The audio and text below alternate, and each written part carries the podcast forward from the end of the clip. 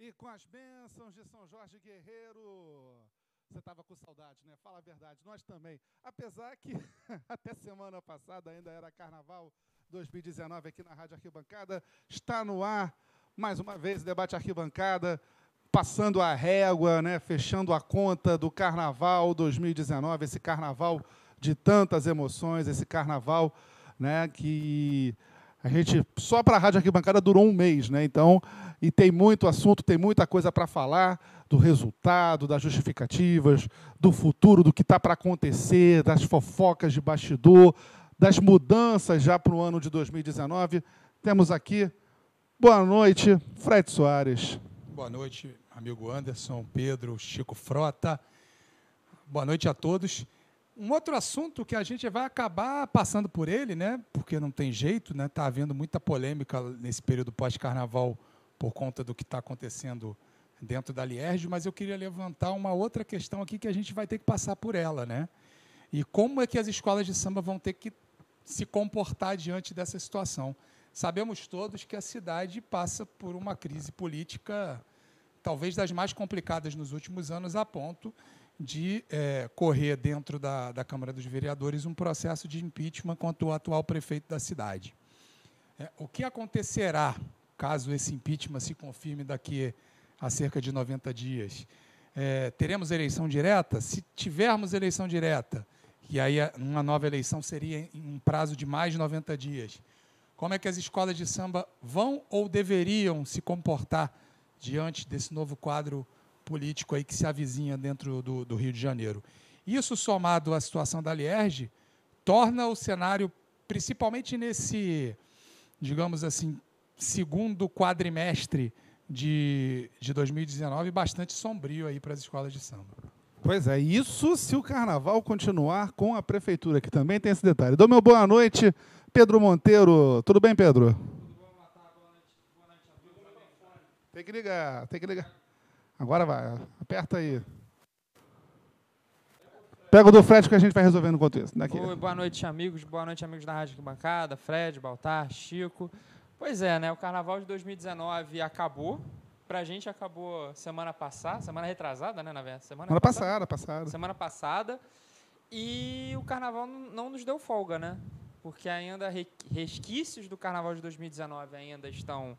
É, estão em andamento, né? A questão das justificativas, que também nós vamos falar sobre elas, a questão da Lierge, a questão a crise política da Lierge, não sei se dá para chamar de crise, acho que crise política da Lierge, e também o Carnaval de 2020, né? O troca-troca de carnavalescos, uh, já temos enredos, né? O Tuiuti lançou enredo nesse final de semana, temos bastante assunto e só ficar ligadinho aqui no nosso debate arquibancada.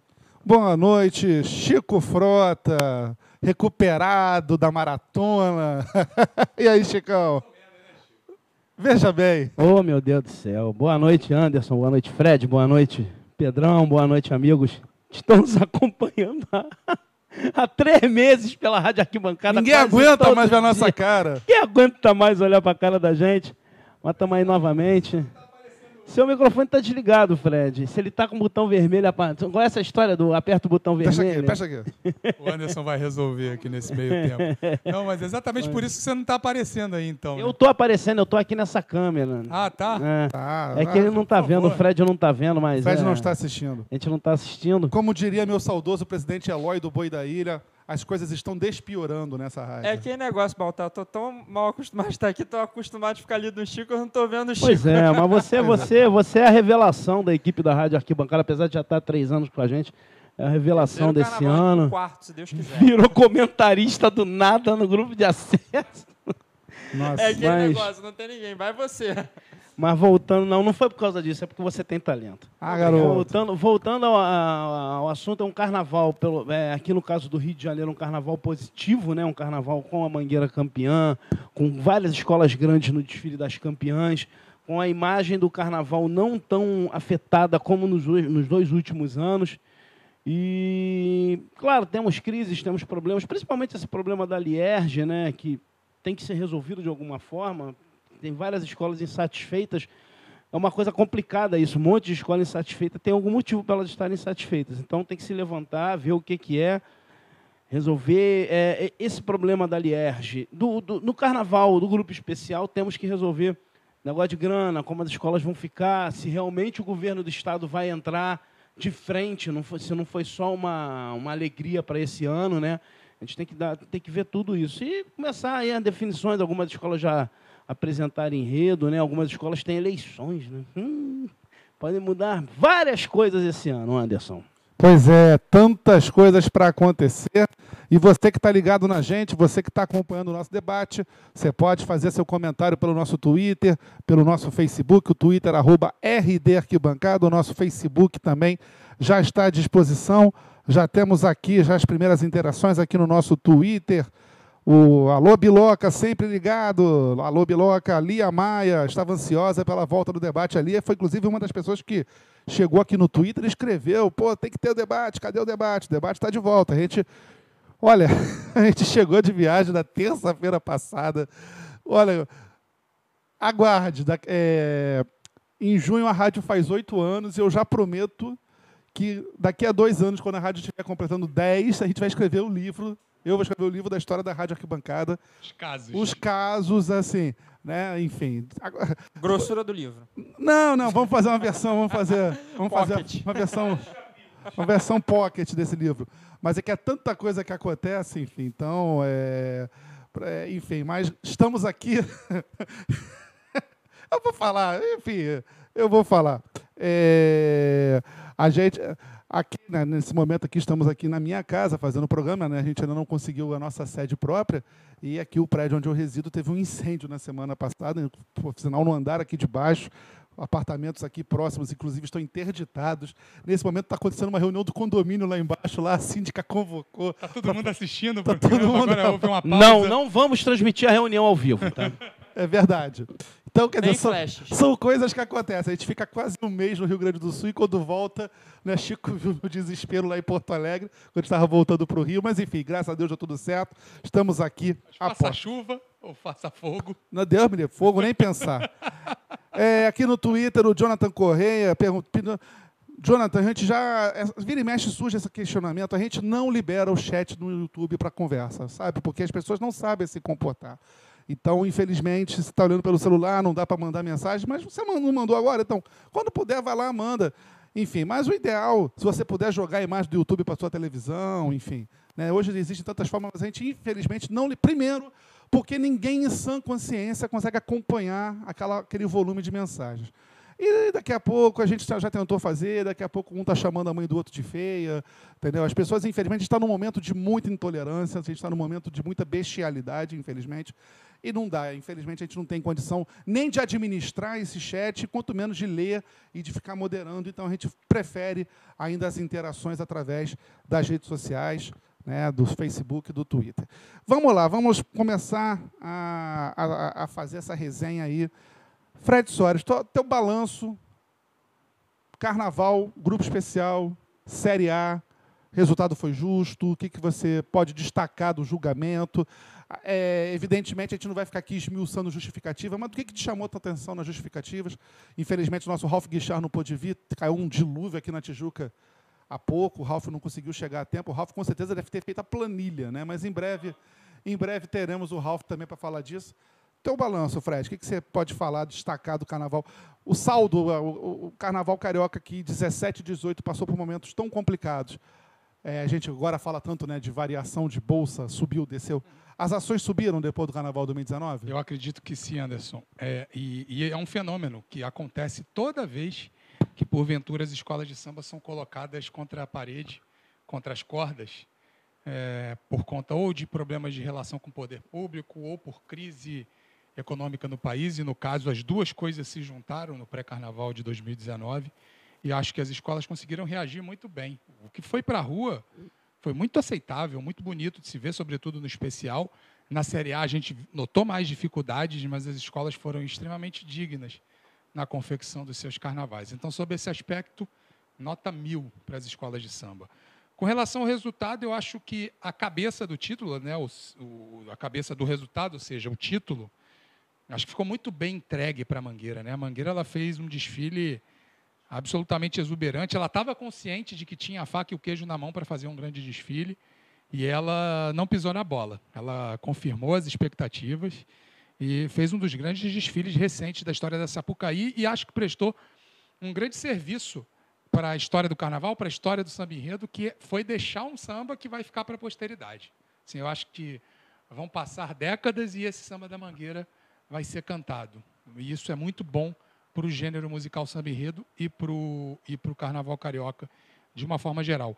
Com relação às justificativas dos jurados, Anderson, eu confesso para você que eu não sou daqueles que fica esmiuçando e fico muito mais atento às coisas que chamam a atenção para poder comentar. Eu não sei se delas. você faz isso, desculpa te cortar. Eu, pelo menos, faço. Eu, eu vou no mapa, as notas que me chamam a atenção pela discrepância, eu vou olhar, lá e vou lá ver. É um, é um bom método. Mas eu posso te dizer o seguinte: no grupo especial e também na, no, no, grupo, no grupo da Lierge, sobretudo com relação ao resultado final, eu acho que os jurados souberam julgar muito bem. No grupo especial, sobretudo, não achei que tenha havido nenhum absurdo.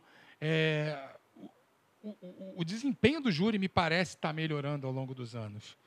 Ah, evidentemente, quando você vai olhar a justificativa, pode ser que você não concorde, pode ser que você ache que o embasamento não foi tão bem, tão bem defendido. Tem uma questão que eu gostaria de tocar nesse assunto, assim, o, por mais que o jogador tenha expertise naquela sua área, poxa, a necessidade desse jogador ter, ter um QI interessante, né?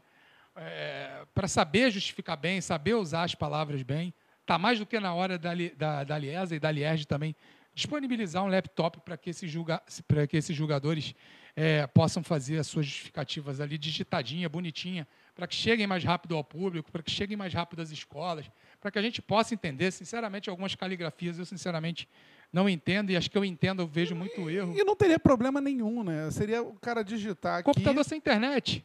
Não é, um computador sem internet, você vai aqui, salva em PDF, mete um pendrive. Acabou, está resolvida a questão. Ou então até imprime, já que precisa do papel para guardar o segredo e tal, porque também tem esse risco, né? Tem, você vai ter uma máquina ali. Ou que cada um, cara, cada um traga o seu de casa, traz um tablet, traz uma coisa qualquer. E o cara tem ali para. Seja a forma que for, a, te, a tecnologia é suficiente. isso, pra... também, eu, eu, isso também me, me, me, me, chateia. Eu muitas vezes não, não fico lá me, esmerilhando lá as justificativas, porque tem coisa que eu não entendo a letra. Ah, e, e antes que digam que eu estou comparando com São Paulo, eu nem sei como é que São Paulo faz. Não sei se sim, talvez nem seja. É então, também é a mão. É a mão. É então, a, mão a grande oportunidade do Rio de Janeiro te, tem para dar um passo de vanguarda nesse sentido e melhorar isso, mas não é o principal, não é o fundamental. Estou elencando aqui uma, uma série de fatores. E se eu tivesse que destacar um julgador pela coerência do seu julgamento, é, e, é um, e é um quesito que especificamente eu percebo muito, eu, esse eu olhei com mais cuidado, que foi o, o quesito samba de enredo. Que é, que, porque é um quesito que me toca o coração, que eu acho que é um dos quesitos base para um desfile de escola de samba, né, como o próprio nome diz, escola de samba. E eu queria aqui aplaudir publicamente a, ao trabalho do julgador Alfredo Delpenho, assim que para mim foi o julgador que melhor soube trabalhar a questão desse quesito com justificativas muito bem embasadas de quem realmente convive com o meio samba, convive com o meio música e sabia muito bem apontar cada falha nas notas em que ele acabou é, descontando ponto. Então, é, um julgador que eu destaco é o Alfredo Del, Delpenho, que é o de samba enredo. Os outros quesitos eu confesso que eu não acompanhei muito.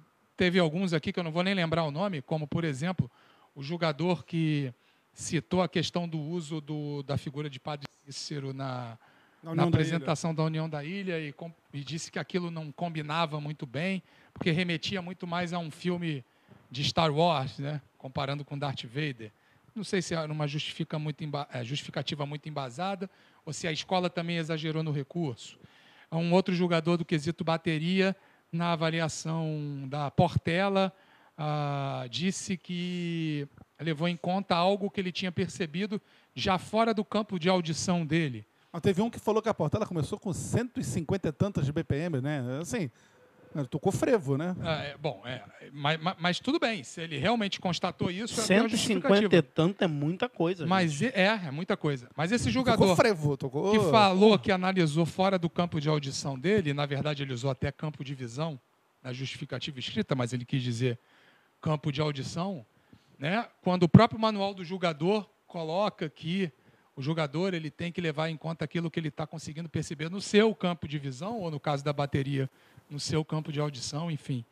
É, seria um julgamento que seria, por si só, descaracterizado. É claro que não tivemos a mesma confusão que tivemos dois anos atrás, a ponto de se mudar o resultado do carnaval.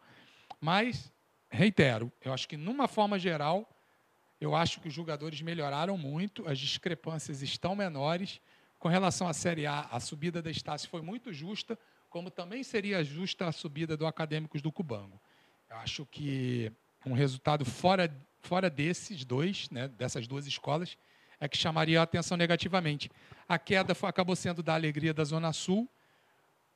Não acho que tenha sido um absurdo, uh, mas eu particularmente achava que outra escola deveria cair, mas não acho Qual? que tenha sido um absurdo. Eu acho que a Acadêmicos de Santa Cruz acabou fazendo o pior desfile de todas. A Santa Cruz acho que acabou ficando até em quinto, sexto lugar, né? Ficou, ficou em quinto. Foi a escola de sexta melhor colocada. Ficou, ficou, ficou numa posição até bastante interessante. Eu Desculpa deve... te perguntar uma coisa, Fred. É... Só para concluir, Chico, tá. bem rapidamente, acho que deve muito ao seu samba enredo. Eu acho que o belíssimo samba enredo da, da, da Acadêmico de Santa Cruz Eu acabou... acho que é o enredo também. Ah, e o enredo, bem lembrado, acabou influenciando muito nos outros. Você viu o desfile todo da Santa Cruz ou só no mesmo ponto que nós vimos? Não, eu acabei assistindo o desfile da Santa Cruz até aproximadamente metade da pista. Do meio ah. para frente, não. E aí, por isso que se torna injusto uma análise um pouquinho mais ampla, porque eu não sei o que, que a escola errou ou acertou na frente do terceiro ou do quarto julgador. Porque, assim, eu inclusive coloquei, o Pedro está de testemunho, eu coloquei a Santa Cruz também brigando, seria uma quarta escola, eu coloquei a, o Alegria, a Sossego, Bangu e Santa Cruz brigando para não cair. Mas o caso da Santa Cruz é que ali, no início, foi uma desgraceira total. Mas dizem que na frente, lá do meio para frente, a Santa Cruz fez um desfilaço. Entendeu? Então a gente precisa é, ver. Mas assim. E, e, e, desculpa cortar as condições da Avenida Nascente no sábado nem permitiram muito que a gente ficasse. É. Que a equipe, eu não estava lá, mas que a equipe pudesse ficar se espalhando para ficar vendo os e, não, Pois é, bem lembrado. E essa parte de plástica, a parte de bateria, de samba enredo, eu achei que. Isso a Santa Cruz passou muito bem. Sim. Mas acho que ela teve problemas, milhões de problemas com a harmonia da Santa Cruz, milhões de problemas com a evolução da escola no início. Dizem que para lá para frente gente foi muito comenta, bom. A gente está mais ou menos na situação de um julgador, né? a gente tem um determinado pedaço da pista onde a gente pode observar, fazer a nossa apreciação. Acho que, de certa forma, infelizmente, para quem está ouvindo as transmissões, passa uma impressão de que a gente tem uma impressão geral da, do desfile, não é uma impressão realmente é, seccionada, localizada de um determinado pedaço da pista. Quem fica direto na cabine, então, mais ainda, né? Porque na verdade nem área de desfile é. Até por isso a gente busca distribuir mais gente na pista, a gente tem, acaba tendo essa necessidade por causa disso, né? Mais, mais gente da rádio. Não é só gente, Mesmo que não entre no ar, pelo menos isso. passa né, a impressão da parte final da avenida, mas realmente até a primeira metade muito por conta de problemas de concentração, muito por problemas de dificuldade da escola, eu achei que a Santa Cruz ela acabou fazendo um desfile abaixo da crítica. E só para aumentar a surpresa com relação ao quinto lugar, a Santa Cruz foi uma das escolas, uma das três escolas na sexta-feira que ultrapassaram o tempo máximo. Bem lembrado, estourou né? dois minutos, né? Dois minutos. A Alegria estourou um minuto, a Santa Cruz estourou dois e a Padre Miguel estourou três. É, então foi mais. Então, Pedro, você que já entrou no papo aí, dá, faz o seu primeiro balanço inicial de tudo. Bom, fazendo uma cotação do carnaval, eu acho que cresceu, mas não muito. Né? É, eu acho que, sim, o, os desfiles das escolas foram. se superaram, né? pegando a, a, a questão. É, das dificuldades, questão de verba, questão da crise econômica que ainda está assolando o país, é, eu acho que as escolas conseguiram se superar, conseguiram fazer uh, bons enredos, contar boas histórias. Acho que o resultado foi justo, né? acho que a Mangueira sim mereceu vencer. É, foi uma surpresa virada, quer dizer, surpresa entre aspas, né? Mas se a gente colocar assim na, na, ponta do lápis, foi muito legal ver uma escola que tinha acabado de subir do grupo de acesso. No primeiro ano, ficar em segundo lugar, eu acho que isso é muito bom. Lembrando que a última vez que isso aconteceu foi em 2000, com a Uniso da Tijuca, Não de ser segundo lugar, de mas voltar, de voltar às campeãs. Ficou em quinto. É um- uma coisa assim inédita. A vereadora fez uma coisa inédita. A Vila Isabel, que depois de cinco anos, se eu não me engano, volta ao grupo especial, ah, Volta ao volta ao desfile das campeãs. Volta ao desfile das campeãs, perdão. Eu acho que a- a- o resultado foi justo. Acho que dá para trocar uma posição ali e acolá das seis primeiras, das que ficaram atrás. Acho que as- o, o rebaixamento também é, acho que foi justo. E você estava falando das justificativas, falando em justificativa e também falando de rebaixamento, as canetadas e os avisos que os jurados deram com relação a Império Serrano. Né? Que alguns jurados é, não concordaram com a não acharam legal a ideia, porque viram que não era que a música do Gonzaguinha, uma coisa que a gente que a- Que a gente bateu na tecla o a gente bateu todo. na tecla praticamente desde agosto até, até hoje de que não daria certo. Eles falaram que tinha algumas partes do samba que não davam para não dava para ouvir o, o integrante cantar. Dava para ver claramente que o integrante estava cantando assim, fazer, viver. No ensaio técnico, né, que eu coloquei o microfone ali para o pessoal cantar, a pessoa não sabia cantar. Chegou um pon- ponto que a pessoa não sabia cantar. E os jurados falaram isso nas justificativas, achei importante, né? Foi um, um- uma A, justificativa do, do, do Del Penho, por sinal, é uma aula. que- sim, Eu re- recomendo. Foi, é, a justificativa de samba enredo do Império Serrano do Del Penho é uma aula. Ele explica por A mais B elevado a C por que, que aquela proposta estava equivocada. Que isso Exatamente. sirva para que nunca mais façam esse tipo de coisa, gente. Entendeu? Eu- eu- Não é um samba enredo, aquela apesar de ser cantado parecido com samba enredo, não é um samba enredo. Foi composto lá no meio dos anos 80.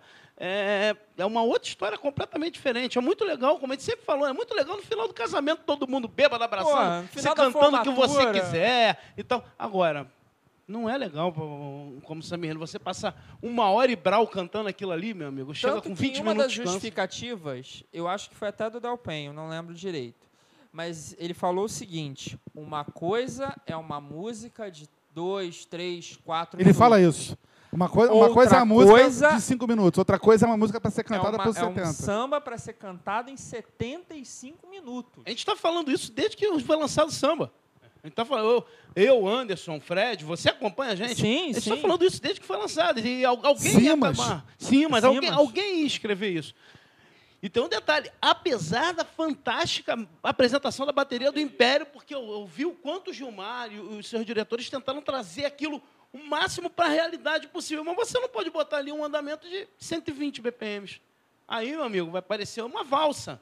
Né? Não pode Vamos, re- vamos reeditar os ranchos, né? Ah, Quando, quando, quando o Império reeditou é, em 2004 o Aquarela Brasileira, ele pegou algo que tinha uma estrutura de samba enredo. Eles, eles pegaram, mesmo assim, eles tiveram muita dificuldade na época, se não me engano, o mestre não era nem o Átila, era o Faísca ainda.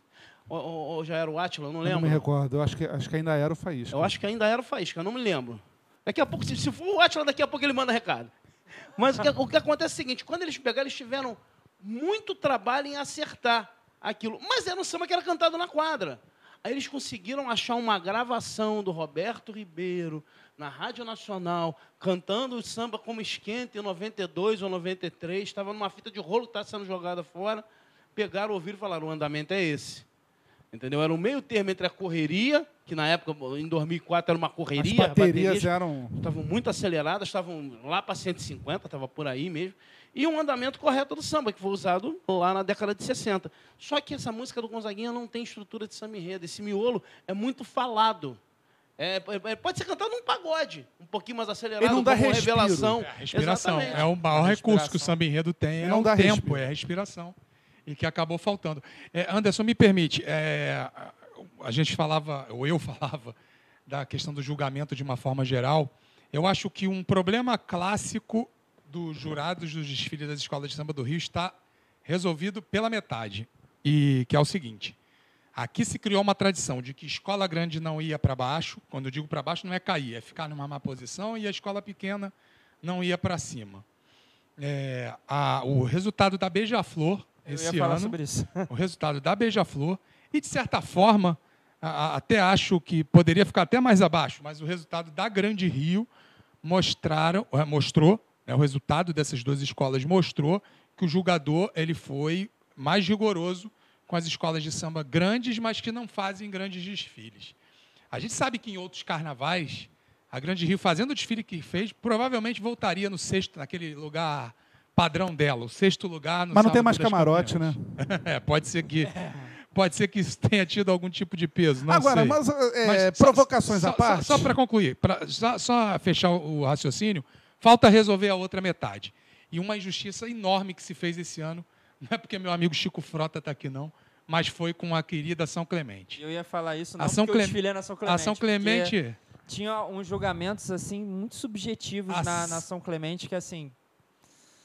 Você via o cara nitidamente procurando motivo para tirar É, ponto para tirar pra- ponto, é isso. Procurando pelo em ovo. É aquela famosa frase, procurando pelo em ovo. Assim, eu acho, eu já estou colocando aqui no- na, na- na- na- a, a baila, eu acho que... E na União da Ilha também. Não, a União da Ilha acho que foi bem julgada. A, minha, a União da Ilha, na minha opinião, ficava em décimo mesmo. À frente da Grande Rio e atrás da São Clemente, na minha opinião. É, acho que a União da Ilha... Se você pegar ali... À frente da Beija-Flor também. Não, à frente da Beija-Flor, não, Muito não tem a menor da dúvida. Não, a União da Ilha, assim... A União da Ilha tem décimo. Perfeito. A São. Clemente passa a ilha e a ilha passa a Grande Rio. A Grande Rio fica lá na, na- junto, embolada com a Beija-Flor ali, décimo primeiro, décimo segundo ali, enfim. Na minha opinião, duas escolas foram muito mal julgadas. Inclusive, escrevi sobre isso no UOL, logo após a apuração. São Clemente e Unidos da Tijuca. As, as justificativas da Tijuca também, a gente viu algumas coisas ali. Na minha opinião, eu acho que a Tijuca merecia voltar entre as seis. Na minha opinião. Eu ainda defendo a tese, eu defendi isso. Eu trabalhei para a Rádio Tupi no domingo, no domingo de carnaval. E, para mim, a Unida Tijuca foi a melhor escola do domingo. Muita gente não concordou, achou a Viradouro, e eu respeitei. Também acho que a Viradouro fez um grande desfile. Mas ver a, a Viradouro vice-campeã e não ver a Unidos da Tijuca, pelo menos entre as seis, me chamou muita atenção. A conclusão que eu tiro é que se a Imperatriz não tivesse feito a desgraceira que fez, e a São Clemente não tivesse feito o desfile que fez, São Clemente estava rebaixada no terceiro quesito. É bem possível. né? verdade. Aliás, no terceiro quesito, a São Clemente estava rebaixada. né? É, ela virou. Ela, do- ela- ela virou lá para o quinto quesito, mais ou menos. Mas, Fora- aí, mas aí, aí eu quero colocar um tema aqui, a baila. É, não sei, pode ser uma tese agora que eu esteja fazendo. E eu quero justamente, vamos fazer essa massa crescer aí e fazer um bolo. A São Clemente apanhou pelo peso da bandeira ou pela ousadia do enredo? Um. Dois. Ver Beija-Flor e Grande Rio as colocações não são absurdas, são condizentes com o que elas mostraram na avenida, mas, na minha opinião, isso já é um avanço, porque eu acho que não pode ter peso de bandeira. A União da Ilha fez um desfile para ficar em décimo. Agora, a União da Ilha já fez aí anos aí desfile para voltar nas campeãs e ficou em nono, décimo, mesmo décimo lugar desse O próprio ano. ano em que ela voltou para o grupo. O ano que ela voltou para o grupo, ela fez um desfile deslumbrante com a Rosa Magalhães e ficou em penúltimo e só não caiu porque a Viradouro fez um desfile comprometido do início ao fim. Então, assim, eu quero levantar essas duas questões. Primeiro, será que os jurados estão perdendo o medo de. estão aos poucos começando a perder o medo de avaliar de uma forma é, Justo. justa, estão começando a perder o medo de ser justo. E dois, se a São Clemente tivesse vindo com um outro tipo de enredo, será que de repente ela não apanharia menos? Tô- coisas que eu estou jogando mesmo, É não uma estou afirmando não. conjectura. É, não, faz sentido, mas eu te responderia que não, mas com base nos, nos resultados da própria São Clemente. Entendeu? É, não foi em 2018, não foi em 2017, mas, por exemplo, no ano que a São Clemente homenageou Fernando Pamplona, me ajuda, Chico, 2015, 15. talvez, né? A São Clemente fez um grandíssimo desfile, desfile para voltar no Sábado das Campeãs. E ficou no penúltimo lugar. Por Na verdade- exemplo. Na verdade, batem com facilidade na São Clemente. Vou reclamar, é, não vou reclamar verdade, como torcedor bate- só, não. bate- batem com é- facilidade, é batem fácil rindo na São bater- Clemente. é fácil bater na São Eu falei Clemente. isso no dia da apuração depois, né? Falei, pô, é fácil bater na São Clemente. Não que o presidente Renato não, não, não corra atrás, que a diretoria da escola não corra atrás. Mas parece que eles olham na São Clemente como tivesse ali, tá há 10 anos, né? Mas como tivesse ali, pô, passando um tempinho ali no especial. E a gente sempre fala isso, quando, quando tem muita escola grande junto, a gente fala, "Ah, vamos abraçar o Renato, vamos falar, presidente, dá uma passadinha lá embaixo e depois volta. Entendeu? Porque é fácil bater na São Clemente, gente. É fácil, o jurado, o jurado não tem. Ah, é a primeira? Não, não foi a primeira a desfilar. A primeira a desfilar foi o Império. São Clemente foi a primeira de segunda. A São Clemente passou depois de sete escolas. Isso já não, não E conta mais será novamente, né? E agora, as pessoas olham e, é e- e aquilo. A, a- a São Clemente é uma escola que é olhada, que, que, é, o que é muito bom, pô, caramba, que coisa legal, 9,9. E outra escola com, com, com uma bandeira mais forte que pega e fala: caramba, né, esse ano não tá legal, né? Mas leva o 10. É 9,9. Entendeu? Ah, então o peso, o peso é o mesmo. Aquilo que a São Clemente faz de muito bom, eles só. E eu vou falar isso, o Caliquinho sabe, o Jorge sabe, o Jorge Silveira sabe, o Renato sabe. Eles só respeitam a bateria da São Clemente.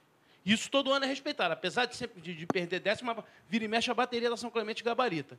O restante, meu, pô, samba, é, é, comissão de frente, é, casal de mestre porta-bandeira, eles veem o peso da bandeira, eles não veem quem está ali. Se te botar, pô, Jesus Cristo e Nossa Senhora dançando com mestre e porta-bandeira, eles vão tirar um décimo.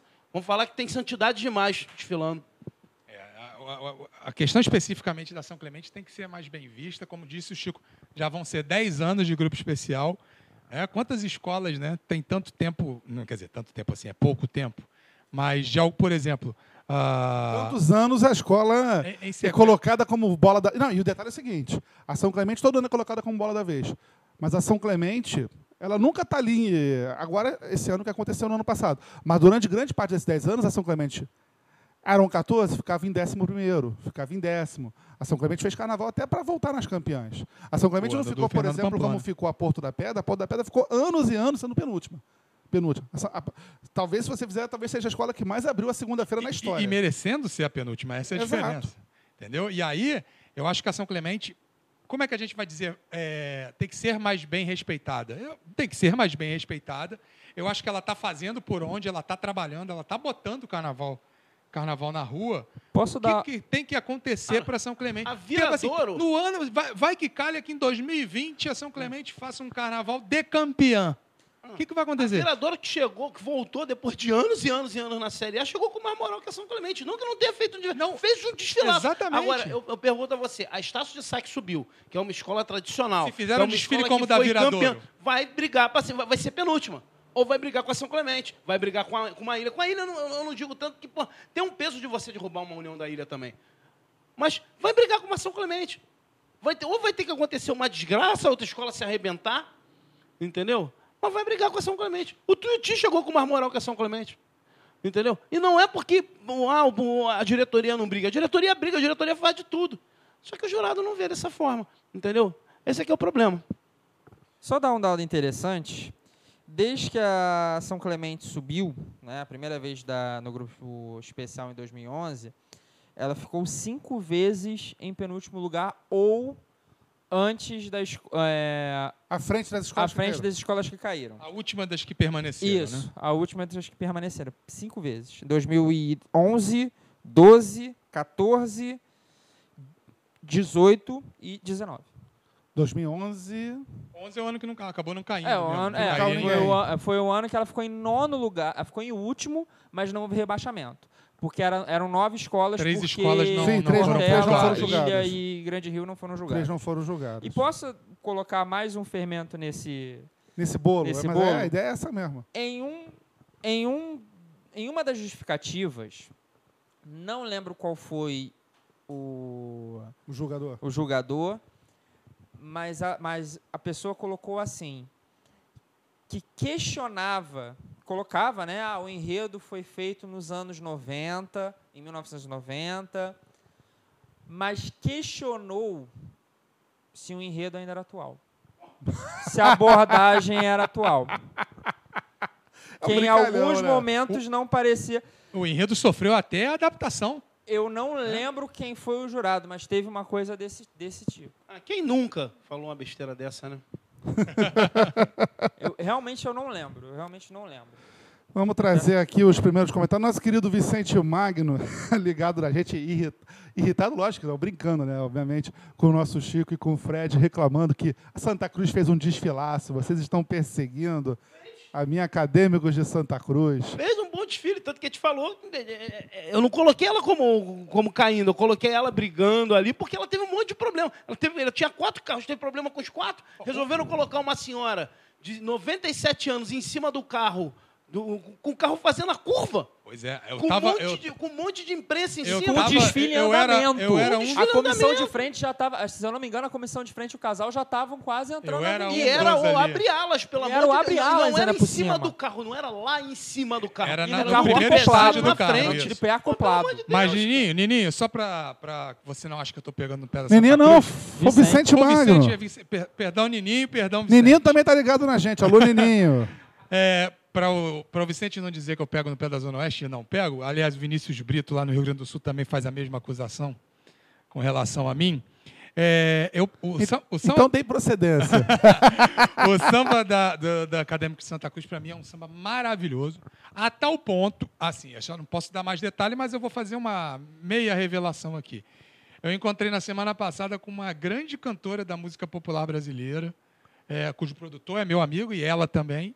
E mostrei o samba da Acadêmico de Santa Cruz para ela, porque às vezes é raro, já fez mais, agora faz menos. Ela coloca samba enredo no, no repertório dela para que ela avalie a possibilidade de colocar no próximo porque eu acho o samba da Acadêmico de Santa Cruz um primor de melodia. O Chico é o especialista da área, vai falar melhor do que eu, mas acho que na Avenida foi impressionante como não se cuidou desse samba enredo como ele deveria ser- ter sido cuidado. É, Chico, te boto nessa conversa. O- achei que Cavaquinho não estava legal, para não dizer até que não estava um pouco desafinado. É, violão ficou lá atrás, o violão até bem tocado, não sei quem tocou o violão da, da Santa Cruz. Estava bem tocado, mas quem mixou ali, mixou mal, jogou o violão lá para trás, que seria uma bela peça para você ter ali nas nuances do samba de enredo. Seja, um baita de um samba lindo, daqueles para ficar para a história da própria escola. No dia da- do seu momento principal, acabou sendo mal embalado. Na verdade, o que fica para a história é a gravação. Né? Foi muito boa fica para a história a gravação. Ninguém, poucas pessoas lembram como foi é hoje na Avenida em 82. Entendeu? Poucas pessoas lembram. Mas o que, o que, o que acontece é o seguinte: é, não é só uma falta de cuidado. Primeiro que a Santa Cruz não tem dinheiro para estar contratando grandes profissionais para tocar. Santa Cruz tem problema. Santa Cruz estava sem barracão. A Santa Cruz passou por, por diversos problemas. Não só a Santa Cruz. Todas as escolas da Série A. Vamos lembrar disso. E ninguém vai chegar lá e vai tocar porque a escola é legal. Acabou isso. Entendeu? Quem toca porque a escola é legal é o cara que está lá na quadra todo dia. E é esse que tem menos qualidade. Eu não achei que faltou cuidado da escola. Eu achei que realmente faltou um pouco de qualidade. Em quase todas as escolas da Série A. Além disso, é, tem teste de luz e som no sábado antes do carnaval. Tem teste de luz e som na- no domingo antes do carnaval. Mas o teste de luz e som é na sexta e no sábado. Não tem como, cara. O teste sempre foi assim. Diferente de São Paulo, que você tem uma sonorização o tempo inteiro na avenida, que aí você começa a testar e chega, você está perfeito. Nas duas últimas semanas está tudo alinhado de uma forma perfeita. Aqui no Rio você tem quatro dias de teste, não tem como ser diferente, cara. Não tem como ser diferente. E eles usam a sexta e o sábado para fazer esses testes. Entendeu? Agora, o samba foi muito bem cantado, e era esperado isso. O Anderson vai lembrar disso na, na audição que nós fizemos do CD, lá na, na, na Companhia dos Técnicos. Fo- Foi uma escolha unânime que o samba da Santa Cruz era o melhor. Entendeu? O pior não foi unânime, e a gente não vai falar também qual foi. Mas o melhor foi o da Santa Cruz. E muita gente, assim, embasbacada porque era o samba da Santa Cruz. Foi feito às "Pô, caramba, pressas, né? e, caramba, o samba da Santa Cruz, eles lançaram um enredo, duas semanas depois estava pronto o samba. Nosso amigo Samir Trindade, com os outros compositores, fizeram. O Samir acertou na mão em cheio, ele que já acertou diversas vezes, e esse ano não foi muito feliz na Portela, não foi muito feliz em outras agremiações, mas pô, foi muito feliz na Santa Cruz, foi feliz no Arame de Ricardo também. Foi feliz em Uruguaiana. Foi muito feliz feliz em Uruguaiana. Muito feliz em Uruguaiana. Muito feliz em Uruguaiana. E acertou a mão. Da Santa Cruz é uma, uma poesia linda. É algo. um- e a, a- gravação ainda tem uma vantagem que tem um Xande de Pilares cantando com o Rominho. Entendeu? O Xande deu um brilho no samba. Ele virou no estúdio e falou: Cara, que samba bonito é esse? É o samba enredo mais bonito que eu já cantei. E ele cantou no Salgueiro vários anos. Canta até hoje, faz parte do carro do som do Salgueiro até hoje. É, e já ganhou no Salgueiro com sambas bonitos. Já ganhou, já ganhou, já, já participou de sambas de outras escolas. A gente que é tarado de, em samba de enredo, se a gente pegar aí grandíssimos sambas da história do segundo grupo, que já foi um B, já foi grupo de acesso, hoje é Série A, Um A. esse entra na- né, nesse panteão aí, sem dúvida. Entra, entra. A gente, É, tem, a gente tem tido de, de uns anos para cá, vários, voltando, te- tendo vários sambas, grandes sambas. Antigamente tinha muito samba bom e alguns ruins. lá nos anos 70, Problema é 80. que às vezes a gente pode ter samba bom e ser um tanto descartável. Esse não é. Não, e a gente teve uma fase que, que começou a rolar uma fórmula de fazer samba enredo. Todo mundo fazia samba enredo parecido, um com o outro. E eles voltaram agora a se diferenciar. O mesmo, o mesmo compositor, você vê, o Cláudio Russo fez um samba diferente para o Tuiuti, um outro diferente para Inocentes, outro diferente para o Renascer, entendeu? Todos bons sambas. Entendeu? Ele, ele, ele tem uma linha de samba enredo, ele tem a linha dele, mas ele fez diversos outros sambas bons. Uns não tão bons quanto os outros, outros fantásticos. E eles começam realmente a beber nessa fonte dos anos 80. Você vê, a gente está vendo muito isso. Eles bebendo nessa fonte dos anos 80, dos anos 70, de fazer uma melodia bonita, uma melodia mais encorpada, entendeu? Parar com aquele oba-oba. O oba-oba é legal, mas até a página 4. Então vamos trazer aqui mais comentários. O Paulo Neto falando que a, aqui no Twitter que a São Clemente apoia por causa da bandeira há uns três anos e desde sempre a São Clemente é crítica. Mas a questão não foi que eu coloquei do enredo da São Clemente ser crítico, do enredo da São Clemente bater na estrutura do carnaval. O enredo da São Clemente foi um enredo incômodo. A São Clemente fez a Globo exibir uma ala que criticava o Big Brother. E isso não é uma, isso aí não é um comentário negativo, está se colocando como uma coisa Uma coisa positiva. positiva, não é ninguém está falando, ah, São Clemente é crítica, vamos bater nela. Ao contrário, por ela ser crítica é que o jurado bate nela. E ela tem que continuar sendo crítica, porque se pegar o carnaval dos anos 80, lá todo mundo era crítico. É... Era, era a época. E, e o contexto do país está nos levando a isso Ah, novamente. não tem outro jeito. É, o Fio lá de Portugal, o Fio faz a mesma pergunta que o Fabrício, aqui o Fabrício Amaral.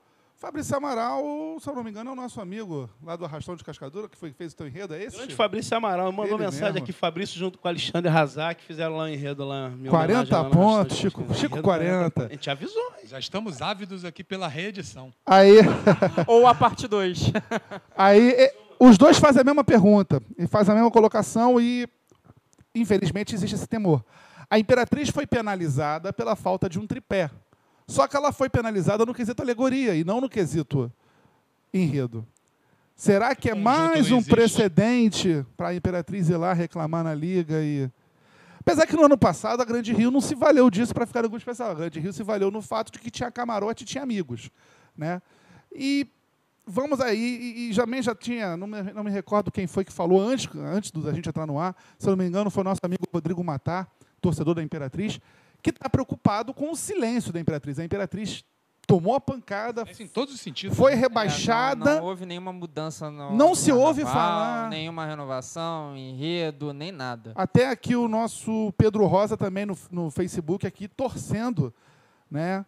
é, pela Rosa Magalhães, que também a gente não tem informações sobre- Rosa Magalhães, a gente já ouviu até boato de que a Rosa poderia estar de volta para a Imperatriz, mas não se fala em A Imperatriz. página de notícias da Imperatriz chegou, acho que eu cheguei a mandar para vocês, que ela mandou assim uma, colocou uma rosa assim no, Eu me recordo. no status do Facebook, Mas nada ainda confirmado. mas nada ainda Anderson, confirmado. é, lá. diante disso que o, que o Fabrício e o companheiro aí de Portugal falaram, eu, sinceramente, eu não via justificativas do quesito enredo para a Imperatriz. A Imperatriz acabou penalizada no quesito enredo? Acredito que sim. Eu estou com a tabela Mas- aqui. mas- não, mas ela foi penalizada pela falta da, Do do tripé, tripé? no quesito enredo? Não, no quesito alegoria. No quesito alegoria. Ó, a- é, Aí é o problema. o que eu vou falar é o seguinte. É, o que vale para Chico vale para Francisco, sem ser o nosso amigo Chico Frota. Cara, há um erro material aí, sem dúvida. Se o ju- Ainda mais se o manual do julgador, já que você está abrindo a internet aí, Anderson, se você puder abrir o manual, não Quase sei, se, derrubei o celular. não sei se o de 2019 está aí. E ainda mais se o, julga- o manual do jogador for claro no sentido de que o jurado do quesito alegoria e adereço não pode tirar ponto em caso de ausência de algum elemento alegórico. Né? Vamos- Porque vamos- em alguns casos o manual eu- especifica isso. Você me perguntou as notas de enredo da Imperatriz, Hum. né? A Imperatriz tomou muita pancada, hein, É, na verdade, as notas 97, 98, 98, 98. A É, Imperatriz... elas pouco importam se na justificativa não tiver citado né, que a perda foi motivada também pela, pela falta do tripé. Agora, o fato de um jogador da da alegoria e adereço usar isso como argumento, e dependendo do que tiver escrito no manual do jogador, configura aí, sem dúvida, um erro material. Não Mas sei se seria um erro material o suficiente Mas para ninguém, a ninguém, escola. aguenta, ninguém aguenta mais virada de mesa, né, gente? É? Pelo amor de Deus. Mas é, eu, é, mas, Ninguém mas, é, no caso não é uma virada de mesa, repito, é um erro material. Não, mas Eu acho que nesse momento Virada de ninguém mesa foi o que a Grande virar. fez. A, a, a Liesa, que tá todo mundo tão feliz, esqueceram eles para falar da Mangueira campeã, do grande desfile das campeãs com várias escolas grandes lá. A Liesa não vai botar a Imperatriz de volta, eles não vão se queimar. não, eu Então, também- pra- voltar, pra- agora que a opinião pública pelo menos não está batendo, Eu também eles acho. não vão lembrar não, eu isso, também acho cara. que não e também acho que a Imperatriz não iria recorrer por conta da sua já longínqua relação com, com a Liesa, ela não iria recorrer. Um- uma modificação dessa só se daria diante de um Agora, recurso. eu acho que não vão abandonar o Luizinho lá embaixo, né? Também acho que acho não. que não vão. Pelo menos, pelo menos abraçar o cara lá embaixo, abraçar a escola lá a na nota Série A, do, do jogador de alegoria dele isso acabou sendo qual, você sabe? vamos aqui ao mapa. Vamos... Fred, Aqui justificou. Na, na parte enredo, eles também falam da, da ausência do Terra Brasilis. Acho que você chegou a perguntar assim. enredo. Perguntei. Enredo, aqui. eles falam. Aqui tem o Isso primeiro mapa. Mas a partir do momento que o jurado de alegoria coloca, É. A Imperatriz tomou em alegoria 98, 98, 498. 498. Em tese, um 98 desse poderia ser transformado num 10. Mudaria o resultado? Eu acho que não. Ou pelo menos não, Não, ela ficou quase, Ela quase ficou um quase um ponto, ponto atrás. um ponto atrás da São Clemente. Não mudaria. É. É. Mesmo com erro material. Porque no caso da mocidade de A Imperatriz ficou atrás, oito décimos atrás da, da, da, da, seja, da São no Clemente. máximo ela recuperaria dois Seis. décimos. Não, vamos supor que. Vamos supor que as quatro notas 9,8 fossem por causa disso. Ah, tá bom, é 10 em tudo para a Imperatriz. A Imperatriz ainda ficaria dois décimos atrás Os outros não usaram esse argumento. Nem Não, não, mas me, parece, segundo o nosso, segundo nosso espectador, todos usaram. Bom, eu devolveria quantos então? Seis décimos, ficaria dois atrás. Não Ficaria tem, dois atrás, não, não mudaria. tem. O que no caso da mocidade de dois anos, não. E no caso da Grande Rio do ano passado, mudaria. Mudaria também? Não, mas qual foi o erro? Não, não houve erro material da Grande Rio. A, a Grande Rio perdeu ponto e alegoria por causa do carro que não desfilou.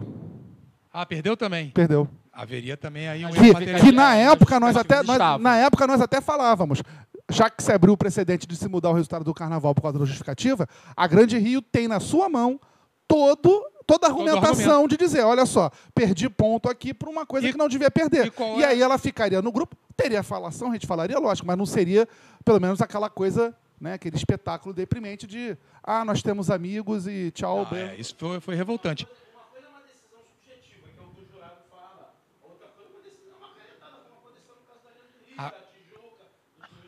Agora o que me chama a atenção, você lembra esse caso da Grande Rio? Eu sinceramente não lembrava mais. Então, dois anos seguidos, que que julgadores de um mesmo quesito erram, usam errado da sua atribuição de julgador daquele quesito para tirar ponto por conta de uma coisa que é de outro quesito. E aí eu vou falar mais uma vez, a gente bate nessa tecla há três, quatro, cinco anos. O Tem jogador que, ter- erra isso tem que ser eliminado. Não, é não, ponto. para começar. Pra começar. Mas o erro, olha, você, você foi, você foi testemunha de um momento saia justa, né?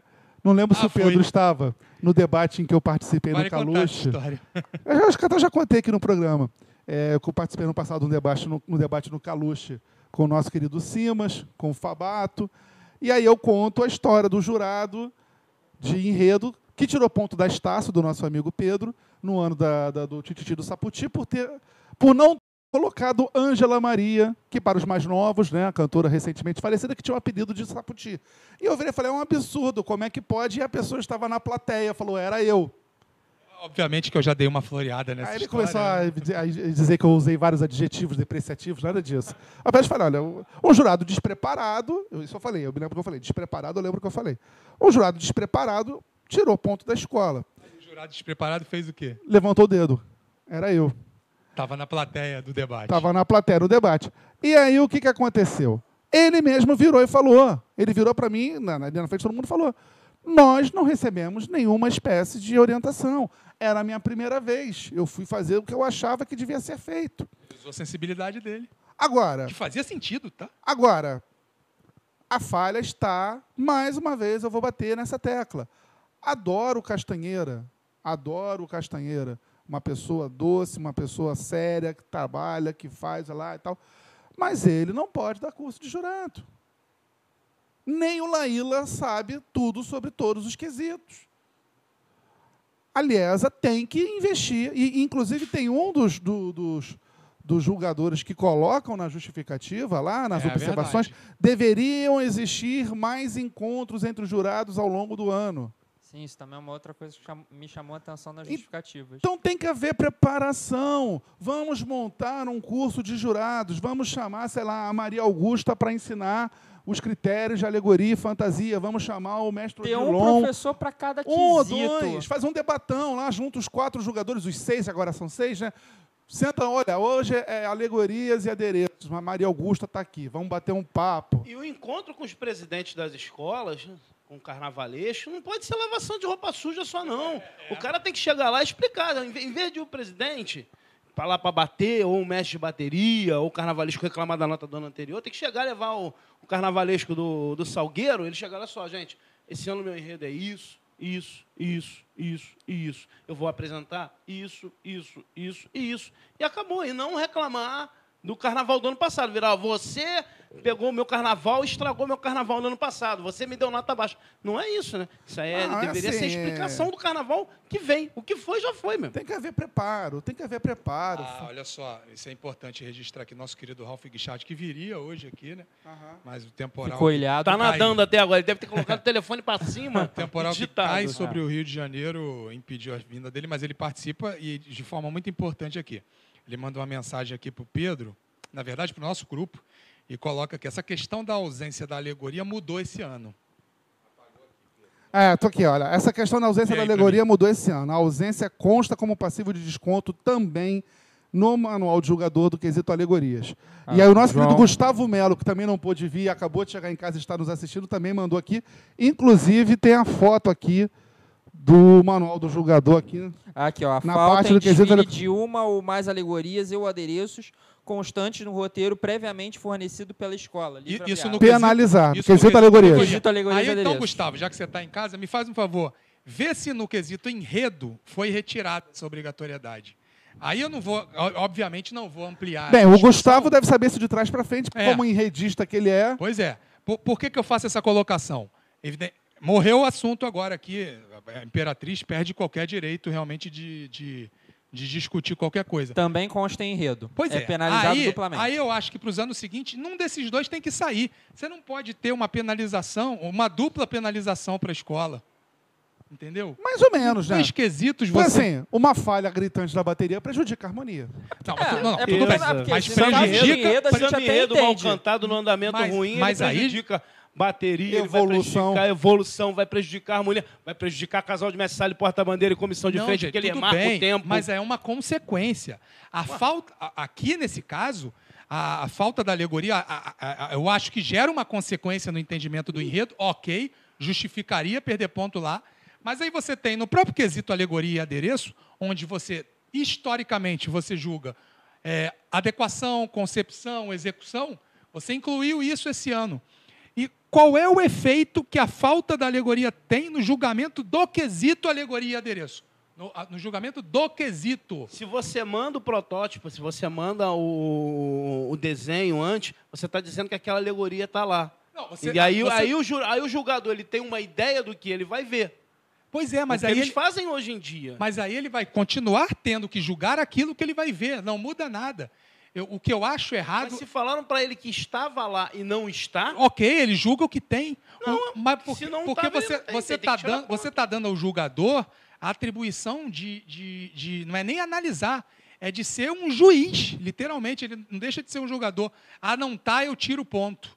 Quando do enredo, ele tem a tem que tirar ponto liberdade. porque o quesito não está completo. Não estão todas as alegorias que falaram que iam estar para ele poder ver. Mas isso nunca constou assim acho E se forma, uma das. Aí, alegoria. indo mais adiante. Se uma das alegorias não veio, houve uma falha de concepção. Exato, É. Concepção? É isso, é isso que está no manual De do jogador. concepção, ela não foi feita. Ela, ela foi quebrada, ela não passou inteira. te- Posso- teve um, teve um problema Eu no acho que- chassi. Eu um- acho que deve. Eu discuto bastante isso, mas, por favor. Posso ler aqui. A concepção, a concepção e adequação, concepção, a concepção e adequação das alegorias e dos adereços ao enredo, que devem cumprir a função de representar as diversas partes do conteúdo desse enredo. A criatividade, mas devendo necessariamente possuir significado dentro do enredo. Aí tem a, a parte da realização, a impressão causada pelas formas e pelo entrosamento, utilização, exploração e distribuição de materiais e cores, os acabamentos, cuidados na confecção e decoração e os destaques da figura de comparação. Essa questão de não entrar a alegoria É, entra na é, questão da desculpa, concepção. Me desculpa, o que está escrito aí não dá liberdade para o julgador fazer uma análise Eu subjetiva. sei, mas assim, mas a partir do momento em que está ali embaixo, penalizar a ausência de alegoria. Não, ele tem que cumprir. Eu, eu- eu não estou discutindo isso, eu estou discutindo é isso estar presente em dois quesitos. Se você, se o julgador, se isso não está lá escrito, Mas olha se só. falta- deixa eu só concluir. Se faltar alegoria, o julgador de enredo tem que tirar ponto. Ok, você está dando ao julgador a função de juiz. Então, o simples fato de não estar a alegoria dá- é, obriga o juiz a tirar ponto. Agora, se ele entender que a falta da alegoria de alguma forma atrapalhou o desenvolvimento do enredo, aí isso é uma liberdade do julgador. Deixa eu te fazer uma pergunta, então. Vou, vou, vou ser bem radical nessa pergunta. Eita, nós, vamos lá. Se a escola desfila sem samba enredo, ela é prejudicada no quesito samba enredo e mais quantos? Sem, não é o samba enredo passou mal. Não é igual lá em Porto Alegre, só que tomou zero, né? Não é a falta da letra na, na, na, pro jurado ler. É, se a escola resolve, não, vamos, vai vir só a bateria, Nota meu zero. cantor, meus cantores, todos os meus cantores foram jogados no mangue. Não, vamos, não vai ter cantor. É, e foi- aí não tem como Mas cantar. ele foi no mais Quantos- radical, né? Quantos, quantos quesitos serão prejudicados? Não, uma Se fantasia. a co- comissão. se- se- A comissão de frente nem tanto, porque a comissão de frente é, é um quesito à parte. Se a bateria não resolver não tocar, vai passar todo mundo sem tocar. Sem Quantos bateria quesitos já vão ser aconteceu. Eu não mas sou- eu repito, continua sendo é, efeitos da falta daquele quesito em outros, consequências Mas que tá existem. Olha né? só, uma, uma fantasia. Não tá no regulamento, uma tá? fantasia. Eu não discuto. Se o jurado de enredo ou o de ale- de alegoria tiraram, eles fizeram o certo. Fred, uma, E eu uma acho- fantasia. Eu acho que não tem que ser Uma fantasia mal jogadores. feita, uma fantasia que não tem leitura. Ela perde ponto no quesito enredo, ela perde ponto no quesito fantasia. Porque coisa, no Fred, quesito fantasia. será que se uma ala que não conseguia entrar por problemas de. Como já aconteceu, acho que Caprichosos, por exemplo, de 2016 é um, é um exemplo. Vila Isabel no grupo Vila especial Isabel- aconteceu, pô. Entra no entendimento da- das fantasias e do Ô, enredo. Fred, Porque Fred, não apareceu aí a o fantasia. Aí quebraram, são Concordo, cinco mas carros. eu ainda são tenho cinco argumento. carros. São cinco carros, quebraram quatro. Só entrou um. É dez? Aquele carro bonito, lindo, maravilhoso, coberto de ouro? Em tese, não. Ah, não, mas você tá. Em tese, não. Mas o julgador, como era até o ano passado, agora eu não discuto mais. Mas como era até. O ano passado tá certo, né? É. Até o ano passado, 2018. Já estamos em 2020. ah, o julgador, se, pass- se eram cinco, passaram quatro, e as quatro atenderam os requisitos, tinha que levar 10, sim. E se passa só um? Tem que levar 10, sim. Não, Ele aí eu discordo. Aí eu também discordo. O, o Não. jogador do quesito, Não, a atribuição dele é aquela. Não, Se passou Fred. uma alegoria, Não, a alegoria discordo. foi bem o suficiente para levar o 10, Não, tem que não, levar o não, 10. não. Não é pela- intendente Magalhães, cara. Ele tá falando de grupo especial. Não, pelo Sim, amor de Deus, mas, mas a... aí a Fred, mas a escola não foi capaz de levar as outras cinco alegorias para Sim, pista. mas isso não é atribuição daquele Não, é jogador. sim. Porque, Não é. mas Até porque por- a alegoria até o por- enredo. não até tem nada porque- ele julgar, Até Fred. porque no regulamento, É a primeira coisa que ele vai virar Não. e falar assim: eu não tive elementos para julgar. Quando você manda o abre ala, quando você manda... A bateria que escola passa- manda. passa sem um carro, sem Ah, não. um Fred, carro, quando ok. a A bateria que passa correndo na frente do jurado, o jurado fala: não tive nem tempo de ouvir a bateria. Ele não Fred, tira A ponto? escola não manda, não manda um o abre-alas para, não manda um abre-alas Aham. para a Liesa e a Liesa não distribui esse abre-alas para os jurados. Sim.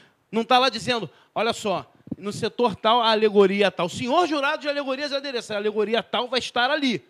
No outro setor a alegoria tal está ali e a alegoria não está. Senhor jurado de alegoria e senhor Isso. jurado de enredo. Exato. Para os dois. Mas, gente, eu não estou discutindo o fato de os jogadores terem acertado. Eles acertaram, eles seguiram o que estava no manual, ponto. Eu estou dando uma opinião minha aqui, que eu acho que não, não A deveria. gente está tentando te contrariar, a gente está não, tentando deveria te não, a sua opinião. não Gente- deveria não haver uma bipunição. Vamos, vamos avançar na pauta, Vamos que a pauta é extensa. A gente está aqui um tempão aqui falando assim. Bipunição, não, desculpa, uma Assim, dupla punição. Estamos falando de um tripé que não entrou. É, a gente está aqui discutindo o sexo dos anjos. Porque assim, se o manual de julgador diz, assim, Boa discussão. Assim, futebol eu acho que não devia ter impedimento. Eu acho. Não devia ter impedimento. Agora, Não. tem impedimento. Então, se tem impedimento, tem impedimento. Ô Anderson, por falar em avançar a pauta, Ah. o que, que, vai, o que, que nós vamos avançar no sábado? Sábado nós temos feijoada da Rádio Eu achava que ele não tinha entendido. Sábado nós temos feijoada da Rádio Arquibancada lá no Baródromo, Estácio de Sá, fazendo a festa com a gente, comemorando o título da Série A e você é o nosso convidado, 10 reais a entrada, 25 reais o prato da feijoada. Baú do Bessa com a gente, fazendo a festa, tocando muito samba enredo a tarde toda. E você é nosso convidado, vamos lá curtir lá no Baródromo Rua do Lavradio, 163, lá no coração da Lapa, feijoada da Rádio Arquibancada, voltando com tudo. Trazendo mais comentários, tem uma coisa ainda para falar da feijoada? Não tem, o coração do Pedro vai bater mais forte, É, né? está- Serginho do Porto, do toda céu. vez que Serginho vai à feijoada dá show, né? Pô, é Serginho bom do demais. Com Porto é um certeza. cara, É um cara que é um showman. E a Estácio de Sá vai estar lá, linda, maravilhosa, fazendo uma belíssima feijoada. Casa cheia. Os amigos que estão com saudade, né? Já que a, gente- a- a Rádio Arquibancada não faz feijoada desde da Mangueira, desde o início lá de... de, de 16 de março. Desde o dia 16 de março, quase um mês Quase sem um mês, feijoada, sem a maior feijoada do Baródromo, que é a feijoada da Rádio Arquibancada. Quase um mês sem feijoada. Vocês têm que ir lá e curtir a nossa feijoada no dia 13. Vai estar todo mundo lá, eu, Baltar, Fred vai estar, que eu sei, Pedro, toda a nossa Pedro, se o Pedro não for, meu Deus do Pedro céu. vai chegar antes da gente. Eu quero, só quero ver se Ralph Guichard vai. Aí vai ser a, a grande festa. Ralph na feijoada. Ano- Ó, lançou o desafio, hein, Ralf? É não, tu não. ir. Teve um, teve um ano que ele foi no meu aniversário. É. Deu moral no dia Porra, certo. mas não é? A querida Carla Andreasa ligada na gente, perguntando por que não liberar o número de alegorias? É, essa é uma discussão, inclusive, que vários carnavalescos no nosso debate lá na Cidade do Samba, antes do carnaval, defendem, né? De poder, ah, se eu quiser fazer o desfile com uma alegoria, eu faço. Se eu quiser fazer. tripés como recurso. Se eu quiser. Não, tem. Se eu não me engano, acho que foi até o Leandro, o Paulo Menezes, não lembro, que falou: ah, se eu quiser passar só com um carro, Jaque Vasconcelos. Jaque Vasconcelos. Jaque, Se eu quiser passar só com um carro, meu enredo eu acho que só precisa de um carro. Enfim, é uma longa discussão. Eu acho que isso esbarra em muitas questões, é, questão de tamanho de barracão. De repente, aí você libera, o cara quer fazer 15 carros alegóricos, e aí vai. Enfim. eu acho que o elemento principal, e eu- acho que deve ser mantido por conta disso, né, pode até se discutir se o número máximo está pequeno, mas um número máximo para que o poder econômico acabe não fazendo tanta diferença. Né? Senão você vai ter aquelas pequenas escolas vendendo a alma para botar o número mínimo, o número de alegorias máximo, que ah, imagine que fossem 10. Botar 10 alegorias na avenida, não vai fazer as 10 direito, vai ficar devendo e o espetáculo talvez não, não ganhe por conta disso. Mas no Será final eles acabam com- colocando oito alegorias. Eles o acoplam três alegorias num É, troço verdade. só, e tem mais alegoria da comissão de frente, que normalmente é tão grande quanto um carro. Eles acabam botando um monte. O problema é que são alegorias enormes. Aí o carro não faz a curva, o carro quebra vindo de lá para cá. Eu, eu- eu acho que se fizessem alegorias menores, mais, dez alegorias, mas menores, e explicar melhor o enredo, e você não ia ter aqueles trambolhos na avenida. Porque hoje em dia as pessoas só pensam em carnaval, carro, olhou o carro alegórico, carro, o resto já vi, não quero mais saber de mais nada. E acabar com o mínimo? Será que seria interessante? Não, não, porque aí a escola ia passar sem, sem, sem, sem alegoria nenhuma. Aí é a questão do espetáculo. E aí, né? pô, você precisa desvaloriza o espetáculo. Aí, O- Feira do Marangão 84, pô. Agora Pedro que tem, Rosa- Tem, tem escola de samba aí cujo enredo passaria em quatro carros, tranquilamente passaria. Ah, Ah, ah, porque tem escola que não tem nem enredo. É, o Pedro Rosa, é, o tamanho do carnaval carioca é avaliado por valor de adereçaria, mas muito pouco pelo valor poético. Falta respeitar a qualidade intelectual dos carnavalescos. Além disso, o 10 precisa ser justificado. Eu concordo em partes. Eu acho que já melhoramos muito. Eu acho que os bons enredos esse ano foram premiados, os enredos mais ou menos foram penalizados. E julgamento por valor de adereçaria vai vir em São Paulo. Lá que é a catástrofe. Assim, eu saí apavorado com o isso aí. julgamento de São Paulo. Você tem você em Meros- São Paulo. Julgamento, é? Não, o julgamento de São Paulo, outro dia eu fui explicar para o meu irmão. O julgamento, não o desfile. O julgamento. Ah, tá. Tava falando, até explicando pro meu irmão. Ah, ah, porque meu irmão, ah, o carnaval não é comparativo. O carnaval é comparativo, sim. O carnaval é comparativo, sim. Então, o que, que eu quero dizer? O carnaval de São Paulo esse ano, pelo que eu observei, meus amigos paulistas, se eu estiver falando alguma besteira, me corrijam. Eu escrevi um artigo sobre isso para o UOL, que foi muito compartilhado, repercutiu bastante. Creio que a maioria das pessoas concordem comigo. Eu virei para meu irmão outro dia e falei: olha só, é, o carnaval de São Paulo pega uma mulher bonita e uma mulher feia. Você vai chegar, a mulher bonita tem olhos? Tem. A mulher feia tem olhos? Tem olhos. Ela tem nariz? Tem nariz. Tem boca? Tem boca. Tem perna? Tem perna. 10, 10. Quesito mulher 10, quesito mulher 10. 10. É. Porque não há a comparação. Ah, mas essa aqui tem um rosto muito mais bonito do que essa. Ah, mas as pernas dela. Ah, mas a roupa dela. Não. Vira um jogo de sete erros. Exato. Aí se uma delas.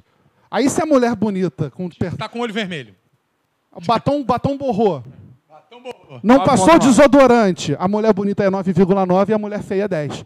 Essa Essa é a grande desgraça do julgamento técnico. A mulher bonita não tem mão. E a feia tem. Ao quesito mão. Essa aqui perdeu. Não, é, isso aí acho que até, até aqui no Rio também, se vier sem mão também. Mas assim, eu falei de uma coisa assim, bem. Né, a, a, a- o, o, o rímel borrado é a tesoura que esqueceram em cima do carro alegórico, é, é o copinho de água mineral que não foi jogado para baixo. Né? Então a mulher bonita que está com o rímel borrado é 9,9. A mulher feia que está com a maquiagem impecável é coisa 10. Também, o Fred, Anderson, o Pedro. Você consegue explicar mais num carro pequeno? Senão você acaba pegando um carro monstro e jogando um monte de coisa em cima. Ah, tem ba- o grupo de acesso sofre com isso.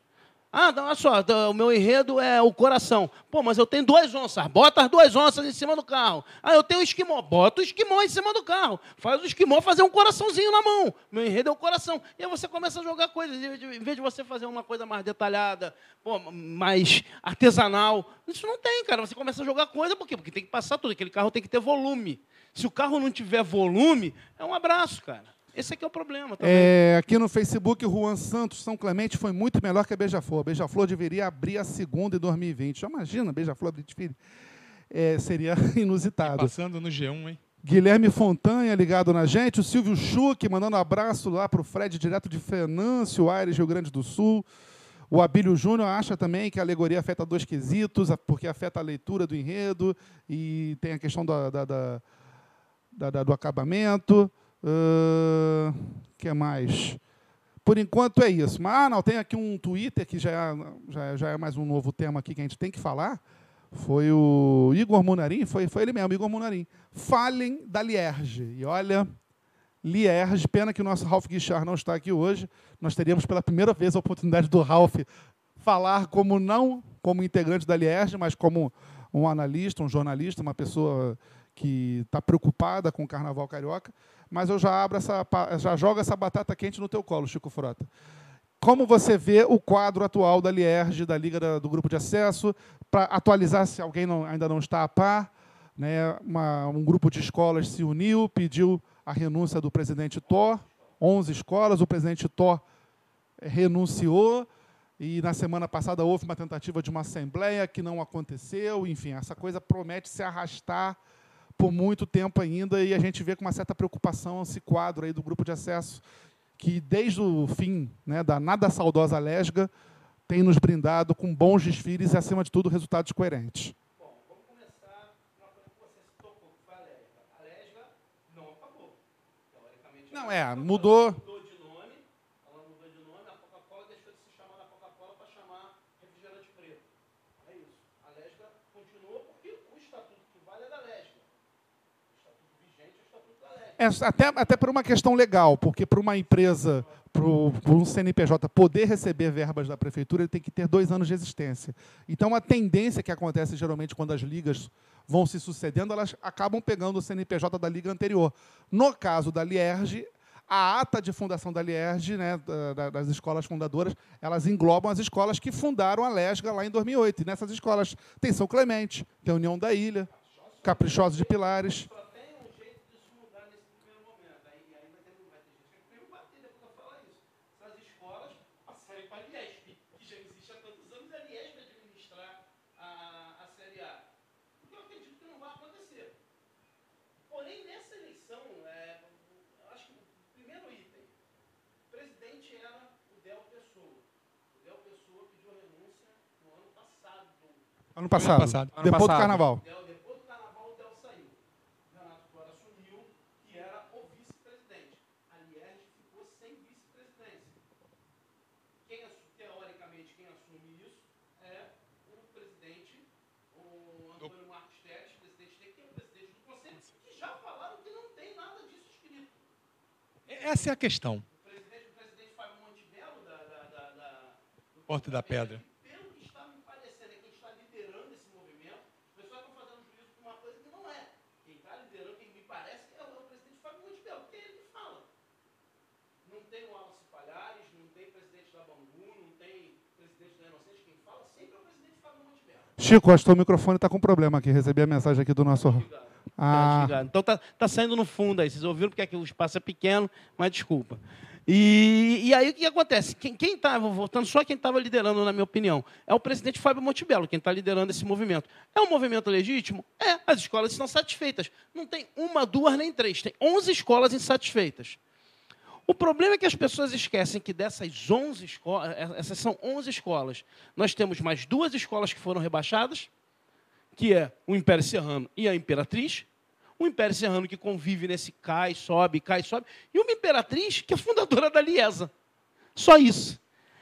Além disso, na eleição da Lierge, as fundadoras da Lesga são, é, também votam. E aí você vem com União da Ilha, que está no especial. São Clemente, que está no especial. Estácio de Sá, que foi para o especial. Paraíso do Tuiuti, que foi para o especial. Caprichosos, Caprichosos de Pilares, que está a céfala.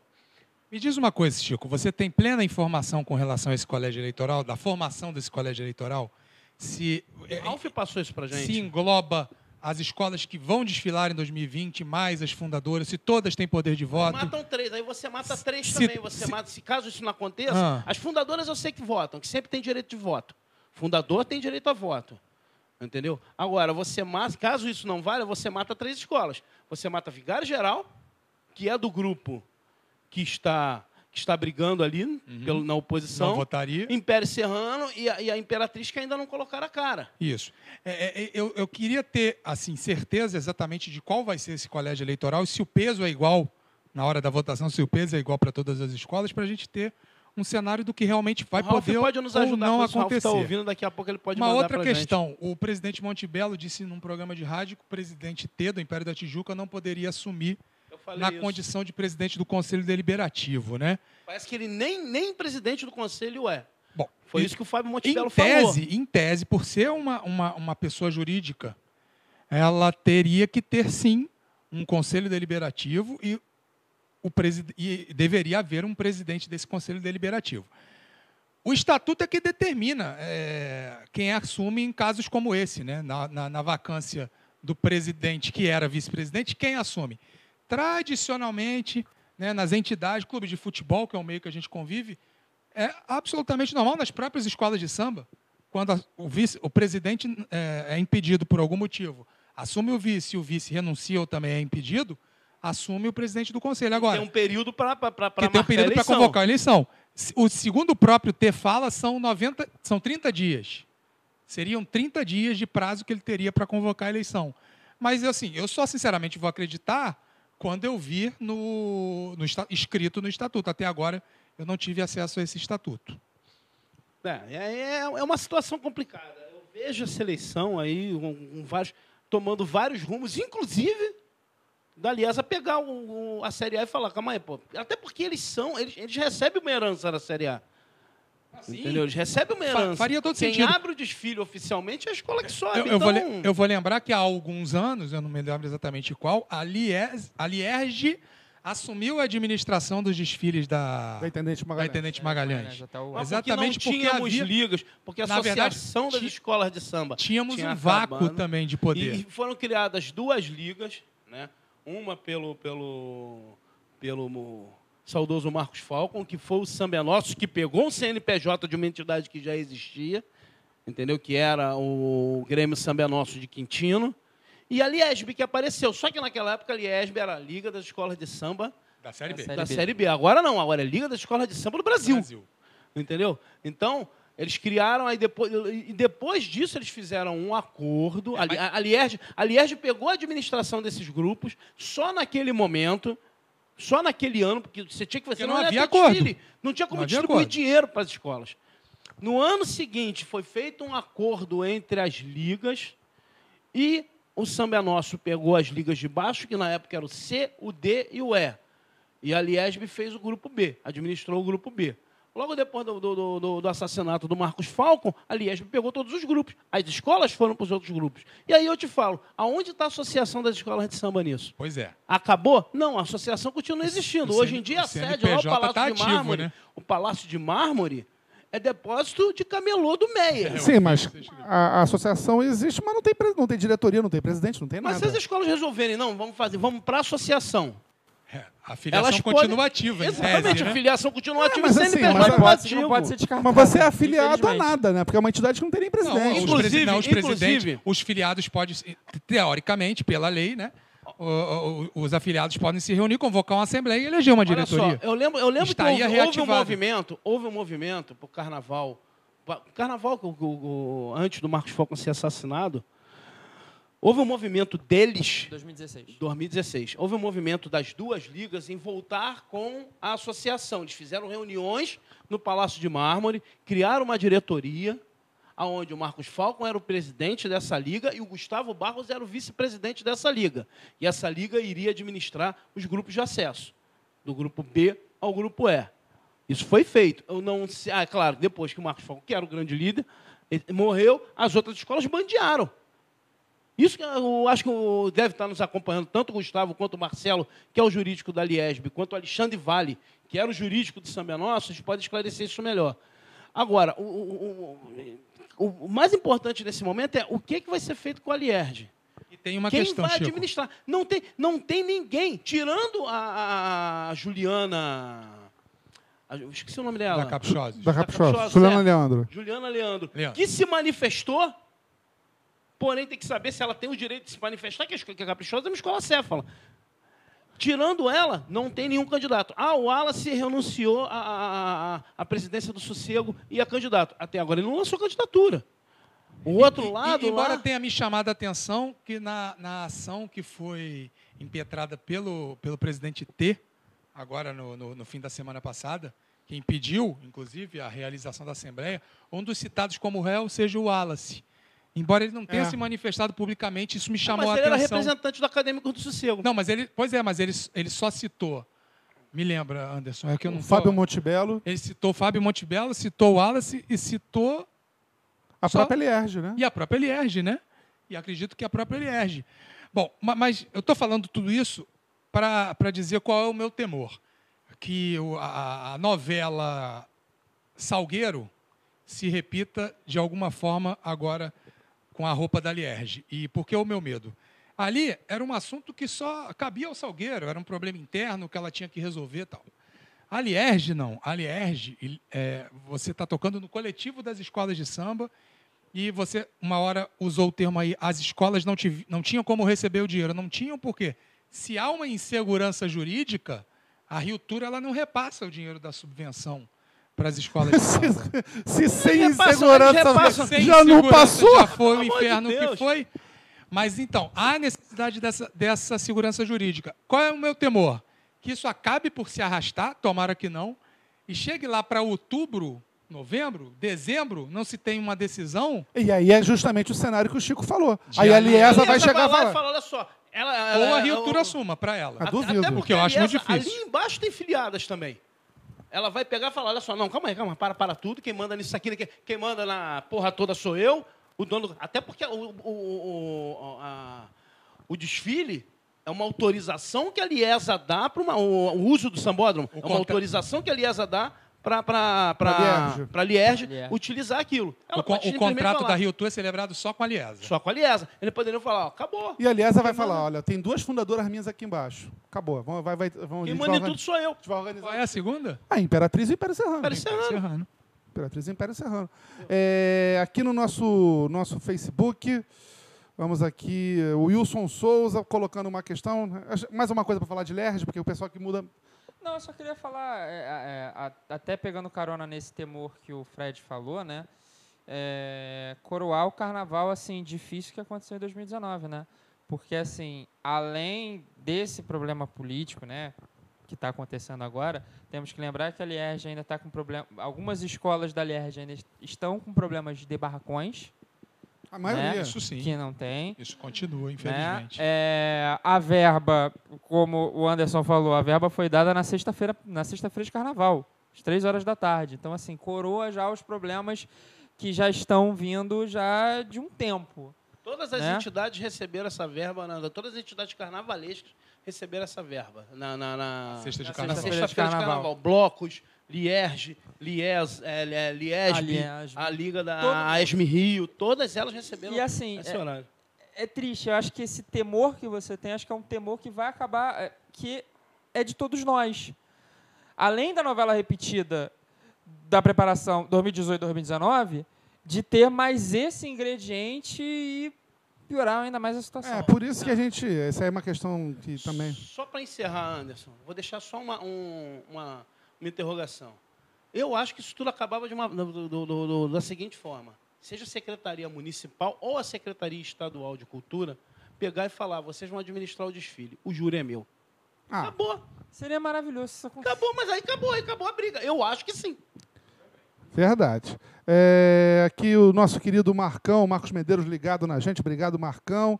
É, o Ronan Alexandre, Beija-Flor pode abrir a segunda, pois nos últimos anos a décima primeira abriu a segunda. Só que você se esqueceu de um detalhe, que a décima primeira abria porque desfilavam 12 e caía a décima segunda. No ano passado, né, teoricamente, iriam cair duas, então a décima primeira abriu o desfile. Agora são 14, caíram duas. Quem vai abrir o desfile de É, segunda-feira mais, é a décima O segunda. jeito mais fácil. A, a última A colocada última das da que permaneceu no grupo. Não, não se fie na numeração, se fie na posição. A escola que ficou pior classificada das que permaneceram no grupo foi a São Clemente, certamente. O regulamento deve dizer isso, que deve estar lá no regulamento. No, no, Tá lá. tá no regulamento. Só a rápido, só décima segunda abre o desfile do ano que vem. Fala. Só falar uma coisa, com, já que estão falando aí da Beija-Flor, de abrir a segunda-feira. A gente falou de justificativa, eu queria só retomar, porque assim, muitos jurados eh, não gostaram das soluções da Beija-Flor. Acharam que assim, pô, um enredo falando dos 70 anos da escola, eh, não gostaram das soluções que a escola fez, e questionaram alguns carros, al- algumas alegorias da escola. É uma situação assim, Não, é- assim, a verdade é a seguinte. problemática. Ah, botaram quem não sabe nada, começou a achar que sabe fazer carnaval. Por isso, até já abrindo esse tema, é legal dizer isso.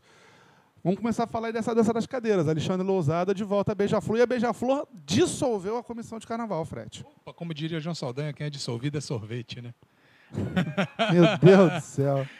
Ah, não, é- é- a- a comissão vai se manter, quer dizer, o conceito da comissão de carnaval vai se manter, mas evidentemente que a vinda do Alexandre Lozada mostra bem que a escola vai tentar corrigir um Não, a erro. escola dissolveu a comissão. Não, o pessoal está trabalhando aí. a- o- Não, eu os- recebi- eu os- recebi os- uma os- informação. Os membros da comissão continuam trabalhando. Eu recebi a informação de que a escola É, dissolveu. confirma então só. A escola não, a escola divulgou isso. divulgou que não existe mais, existe um carnavalesco. Sim. É engraçado. A informação que eu Vou, tinha, vou procurar aqui, no- inclusive, Até- no, no e-mail da rádio que a assessoria da Beija-Flor nos enviou. até de que a Bianca, por exemplo, tinha viajado A Bianca é enredista, ela pode continuar trabalhando na escola, mas As não pessoas como. continuam trabalhando na escola, Mas mas, aquela comissão, todo da mundo se metia em tudo, existe. acabou.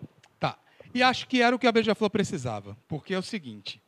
Eu me lembro bem, em 2018, eu fiz uma crítica severa ao fim do desfile da Beija-Flor. Que a Beija-Flor estava carecendo muito de. Pode falar, Anderson. Aqui, ó, a Beija-Flor divulgou aqui quando saiu a notícia do Lousada. Alexandre fará um trabalho solo, Solo. na Beija-Flor Então, em acabou a 2020. discussão, é isso. Então, E acho que ela acertou exatamente por isso. Em 2018, quando a Beija-Flor foi campeã do Carnaval e foi tão exaltada, é, muitos de nós, e eu fui um não dos- por nós. um- não por nós.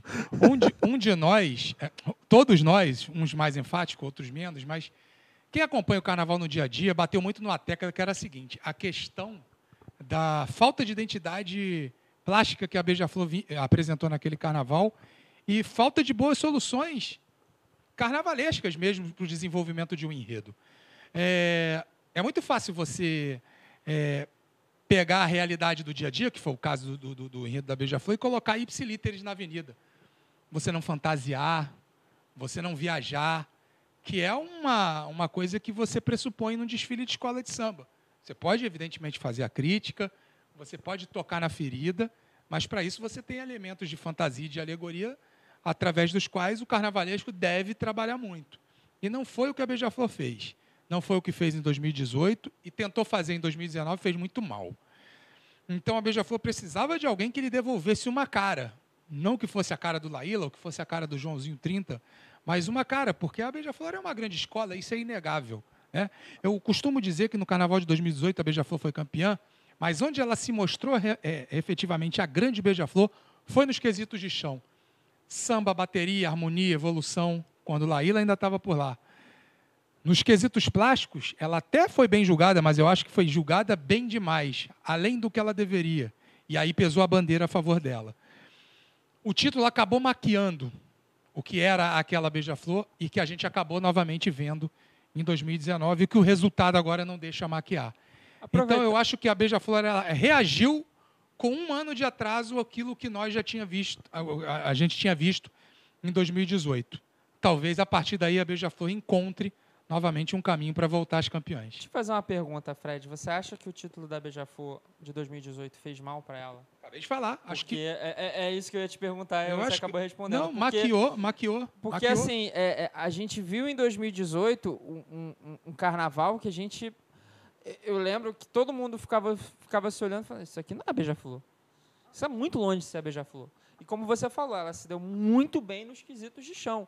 O samba era maravilhoso, a harmonia, acho que pouco, é, poucas penaliza acho que nenhuma penalização, a evolução da escola que é perfeita, é uma escola que sabe desfilar.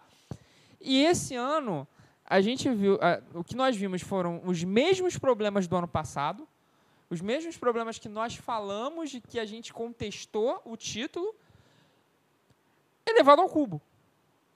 Eu só não diria que foi elevado ao cubo.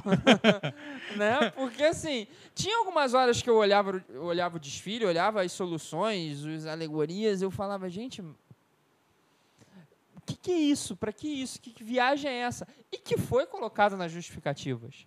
E que ninguém entendeu absolutamente E que ninguém nada. entendeu absolutamente nada. Só, só para vimos arrematar. gente se ofendendo com o carro, inclusive, dentro da cabine. Sim. Viu gente se ofendendo com o carro. Eu, eu gente que via no Twitter muita coisas. gente. Eu Sim, via no sim. Twitter pessoas assim, gente, que carro é esse? Mas que. Eu colocava né, o nome dos. O, o nome das alegorias, o que elas representavam, e tinha gente que colocava assim. Tá, mas o que, o que isso tem a ver com a Beija-Flor? Não, Ah, sabe- a cigarra e a formiga representa é, os homenageados da Beija-Flor. Os desfiles infantis da Beija-Flor. Aí teve um. Eu, eu, eu nunca vou me esquecer. Eu falei, gente, o que, que eles tomaram para fazer esse enredo? Pois é. Não, mas aí, gente, isso aí, A isso aí, Isso aí- encontrado foi isso aí, não, isso aí a gente volta ao que a gente falou no início do debate. Foram anos e anos e anos de jurado passando a mão na cabeça. Pois é. Eu acho que, sobretudo, em 2018. Entendeu? Agora, já, já que a gente começou a entrar por esse lado, estamos assistindo aí um processo de renovação de carnavalescos. Ah, sem dúvida, isso faz A muito volta né, do João Vitor, o especial, inclusive o Tuiuti lançou enredo no- na, na última sexta-feira. Pulo do gato. Né? Oi? O Não. pulo do gato é da Inocente. Não, não. É... Do, São- do Sebastião. Encantarias de, Sebastião. Isso. Perdão. É. E pô, o João Gustavo Melo vai, vai dar uma voadora no teu pescoço, o enredo é dele. Fiz a correção antes. É, a chegada da dupla, né, do Bora e do Haddad ao grupo especial, já na Grande Rio, já pegando uma escola né, de peso, né, e a gente vê aí um processo que já vinha se desenhando nos últimos anos, se tornando cada vez mais agudo. Né? É é realmente uma troca de guarda que está acontecendo. De que as escolas de samba tinham muito medo. Assim, eu sempre falei isso, muito, mas muito tempo. As escolas de samba, elas têm ou tinham medo de investir em carnavalesco jovem. Vou me lembrar muito antes de o Jorge Silveira ser contratado pela São Clemente, eu conversando com, com uma pessoa, vice-presidente de uma grande escola. Eu comentei do Jorge Silveira com esse vice-presidente, a resposta que eu tive foi: quem? E aí, então, não é nem o caso do medo, é o caso do desconhecimento. E eu acho que o profissional que trabalha com escola de samba tem que estar muito atento ao- aos desfiles, não, não só da Série A, como da própria Série B, lá na Intendente Magalhães. A Série B hoje em dia é outra realidade. Eu Fred. sei que a É reali- outra eu realidade sei, Chico, Chico, diferente. mas me permite- Não é aquela nossa Série B de terça-feira Não. Mas não, Não só, é. mas, mas pelo, que, eu- pelo que o Fred está falando, não é só em relação a carnavalesco, é em relação a profissionais. Eu- Não, eu Relação tava, a eu cantores. eu eu tava falando só de bateria, carnavalesco. é. Eu tava falando. No, no- no- no carnaval da Série B, você É, mas o- consegue o Bora e o perceber um Haddad- carnaval diferenciado. O Bora Haddad Foram estava na, intendente, tava na intendente até três anos Foram atrás. campeões outro dia, com um Mas belo foram desfile. Série A. Mas foi. um Não, eu até trabalho. acho que o processo é esse mesmo. Mas o, o profissional da maior escola que seja do grupo especial já tem que saber quem são aqueles garotos. assim, mal comparando com futebol, o cara que é diretor de futebol já sabe quem é aquele garoto de 15 anos que está surgindo ali. Se você E já fica de olho. a única escola que realmente, a única não, tem outras que fizeram também, mas a escola que traz esses profissionais, trouxe esses profissionais, tirando o ano que botamos a, Ro- que, a, que a diretoria colocou a Rosa Magalhães, foi a São Clemente, que pegou o Fábio Ricardo, que estava na Rocinha, lá na Série A, Lá atrás a Unido da Tijuca pegando o Paulo a Tijuca, Barros. né? fez um, um- foi um risco, pegou o Paulo Barros Foi. depois um desfilaço no Tuiuti e levou. E a São Clemente que fez com o Jorge, e aquele ano do, do- da favela, que foram quatro carnavalescos. O Max Lopes só assinou e encabeçou. Eram quatro carnavalescos de dentro do barracão. Eu acho que tem um outro detalhe em cima disso também. A gente, a gente tem um Jaque Vasconcelos saindo de um, de um- mudando de patamar. Sim. Que o, o Tuiuti, demorou até O demais. Tuiuti foi vice-campeão, o Tuiuti tem uma fama e tal, mas o Tuiuti é uma escola média. O Tuiuti briga com São Clemente, entendeu? Briga agora com a Estácio. Embora para o Jaque, particularmente, eu acho que esses anos de Tuiuti foram cinco ou seis, foram maravilhosos para ele se estabelecer, para ele estabelecer Com uma certeza. identidade como carnavalesco. E acabou sendo bom para a escola também. E ele vai ter Né? liberdade de fazer isso na mocidade? Não sei, é uma e, coisa e o que a gente vai vai, mudar o enredo? Vai, vai mudar a linha deles de enredo? Acredito que não. Pelo primeiro momento, É. a gente não sente, não percebe isso. Mas isso é saudável para o carnaval. E, e é, e é muito interessante que esses garotos cheguem e até que enfim estão chegando. Né? Eu, eu te diria, o Paulo Barros estreou na União da Tijuca em 2004. Aí 2005 foi o ano seguinte, a gente vai para 2020. Ou seja, com Aí. 15 anos de atraso, O, o Paulo, o Paulo, mas te- só uma observação. O Paulo Barros estreia em 2004 na, Uhum. na- na Tijuca. Em 2005, o Paulo Menezes estreia já na mocidade, É isso aí. exatamente. no grupo especial. Mas Ele foi o único ele sai da ilha teve diferente. E em 2006, o Alex de Souza sobe com a Rocinha, a Rocinha cai e ele fica no grupo. Essa é uma geração anterior. Eles Eram os chegaram. garotos da época. Eram os garotos da época, Paulo Barros, Paulo Menezes, Alex de Souza. Por sinal, a gente nem, a gente, de repente, se der tempo, a gente ainda fala sobre isso, de Paulo Barros em São Paulo, né? O Juntamente com Paulo Menezes. acontece com a ilha, por exemplo. Não, a ilha e aí- Severo. Não, não, mas aí em 2007, o Império Serrano tira o Jaque Vasconcelos da Dona da Ilha, é rebaixado, o Jaque fica alguns anos até meio queimado no grupo de acesso, o pessoal, ah, não quero, não, não sei o quê, não sei o quê, muito garoto, não está maduro, não sei o quê. E esse movimento meio que estanca. Se você Foi. depois do, Foi. Depois Teve do muito Ja- carnavalesco é, conhecidão fazendo Série A.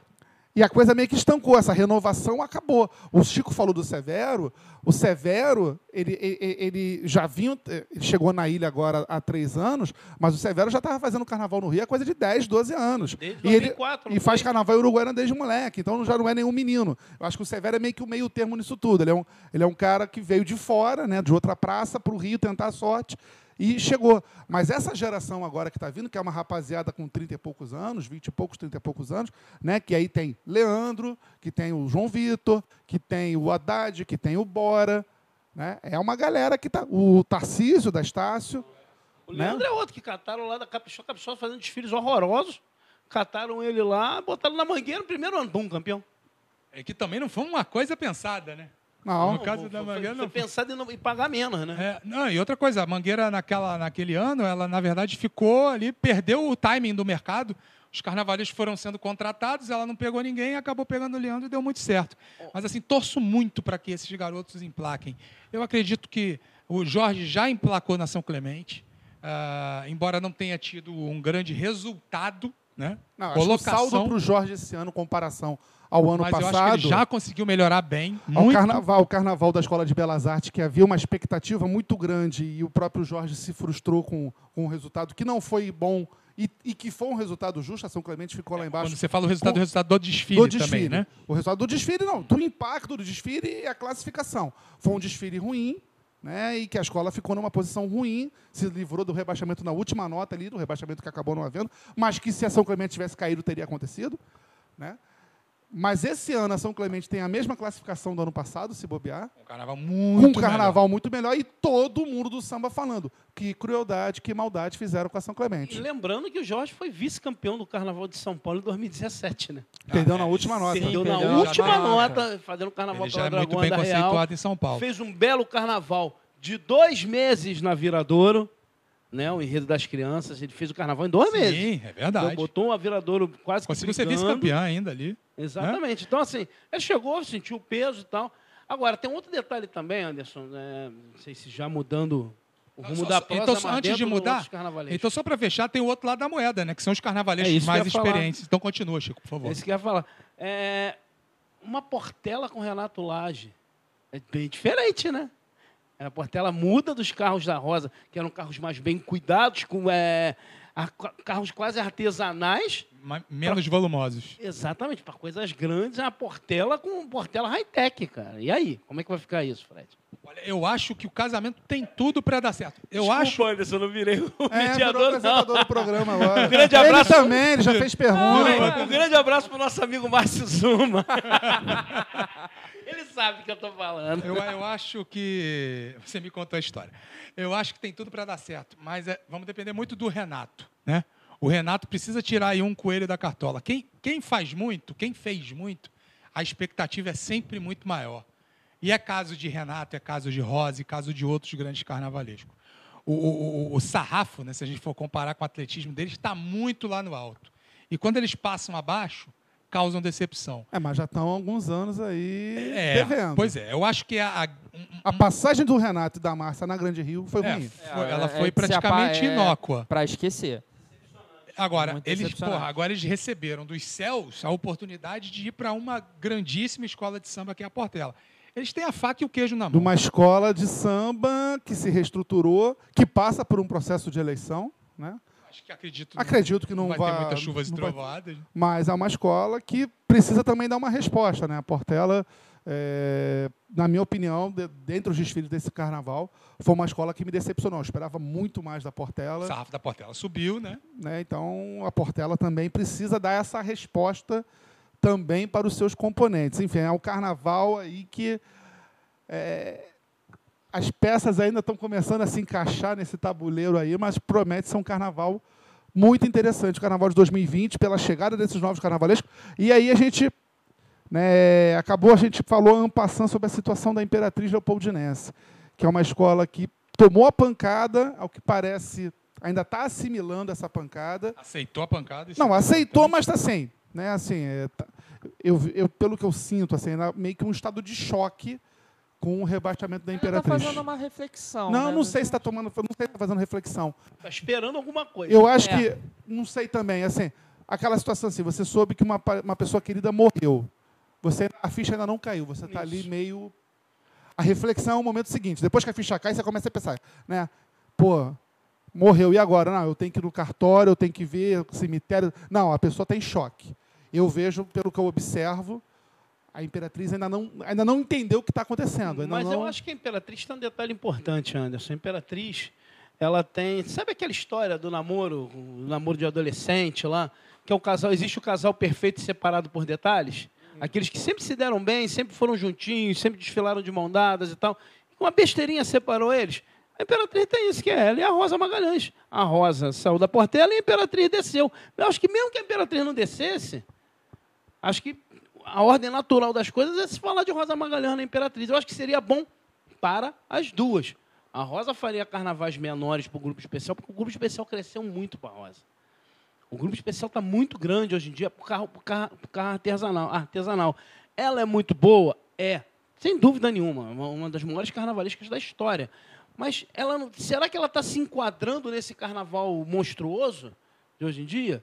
Eu acho que ainda está meio que balançando. Entendeu? É, ela vai trabalhar numa escola que ela tem liberdade, porque na Portela ela teve liberdade até a página 4. Né? Ela teve liberdade de desenvolver, mas de criar o enredo, não. Tanto que ficou essa mistureba de, de Tarsila Tarsila. da Amaral com 8.050 Clara Nunes na avenida. Entendeu? Então tem que ser. Ela não teve essa liberdade toda. E a gente sabe que ela, quando ela não tem essa liberdade, ela, ela trava. Então, acho que ela com a Imperatriz, acho que é o casal perfeito. Na Série A, pô, que bom para a Série A. Que bom para o desfile. A- a- a- quem transmite os desfiles da Série A vai vibrar no dia, no dia da Imperatriz. Porque vai explodir. Isso, vai me, isso me lembra o, o- o meu irmão Leonardo Bessa, quando, quando na Portela estava para cair, em 2005, que ele me ligou desesperado. Ele falou, Chico, tu já viu quem a gente vai ter no CD no ano que vem? A Portela. A gente vai vender que nem louco o CD. Entendeu? E a Imperatriz tem isso, ela vai crescer, vai crescer as vendas do, do desfile da Série A, e ela vai ter uma oportunidade de não precisar crescer pra caramba para fazer um carnaval ao nível das escolas do grupo especial e voltar encorpada, voltar com uma rosa motivada, porque você ganhar uma Série A e voltar para o especial é uma motivação. Não tem como, mesmo você passando perrengue, é, é, um, é, um, é um degrau que você, você foi no, quase no fundo do poço. Você voltando, no caso de uma escola grande como a Imperatriz, você voltando, é um passo, dois que você dá para cima. E você tem motivação, você acaba dando respiro. Eu acho que para os dois é o casamento perfeito. Eu acho Ela, que ficou muito claro esse ano na Imperatriz a falta de identidade. E aí entra ela. Né? A Imperatriz que passou na avenida. Tudo bem, teve todos os problemas que ela teve no desfile, da, da alegoria do carro elas, desacoplou, aquela coisa toda. Mas eu não vi a Imperatriz desfilar esse ano. Né?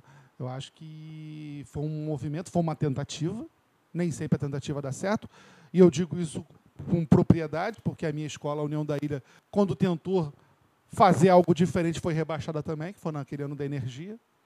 Então, eu acho que é o momento, de repente, né, daquela crise que você passa e você tem que ir lá realmente. Né, aí sim, o que você falou, Pedro, pensar, raciocinar, se organizar né? O grupo de acesso tem menos dinheiro, mas também, por um outro lado, você consegue mobilizar melhor a comunidade, você talvez consiga despertar a chama dentro da comunidade. E a Imperatriz é uma escola comunitária. Né? Então, eu até um pouco depois do desfile eu conversei com a nossa querida Simone Drummond, né, bati um papo com ela pelo WhatsApp, até dei algumas dicas para ela, falei, olha, tem algumas coisas que podem ser feitas dentro da Imperatriz ali que não, não, não tem custo, não tem nada. Eu acho que o próprio horário do ensaio é ingrato. Uh, a, a, Imperatriz ensaia no, no, domingo à noite numa região que é estigmatizada pela violência e tem a concorrência do pagode do Cacique de Ramos, que é pertíssimo dali, e é tarde, é tarde e noite, vai todo mundo para o Cacique, não vai ninguém para a Imperatriz. Uh, a coisa, eu, eu, eu, digo isso com muita propriedade, porque até alguns meses atrás eu morava em Olaria e eu via né? A Imperatriz ela está dissociada ali da comunidade, as pessoas não estão participando como participavam, a escola já não faz mais ensaio de rua. Eu cheguei a sugerir um tempo atrás que, pô, vai lá para o campo do Olaria, faz igual a mocidade fazia nos tempos lá do, do Castor que ensaiava no campo do Bangu. Vai lá, pega o campo do Olaria, dá, bota a escola para dar uma volta no campo do Olaria, abre arquibancada para o povo assistir, porque... E agora a Imperatriz vai precisar disso mais do que nunca. Aliás, aliás, voltar só... Desculpa te cortar, Fred. É, você falou com relação à, à, busca da identidade, uma das coisas que eu vi assim nas redes sociais, após, a, principalmente de torcedores da Imperatriz, nas páginas da Imperatriz, páginas sobre carnaval, é essa, esse, essa busca né, pela, pela identidade da Imperatriz.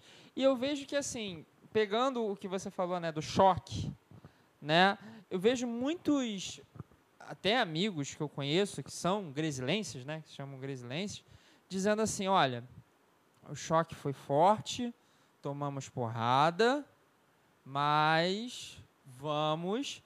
É o que, a gente, que você até falou, uma escola comunitária, né, uma escola que a comunidade pega, bota nas costas e vai, a gente fala, a gente vai pegar a Imperatriz, vamos resgatar nossa identidade e vamos levar de volta ao Grupo Especial. O é problema é, é que, assim, outras escolas comunitárias caíram, como o Império Serrano.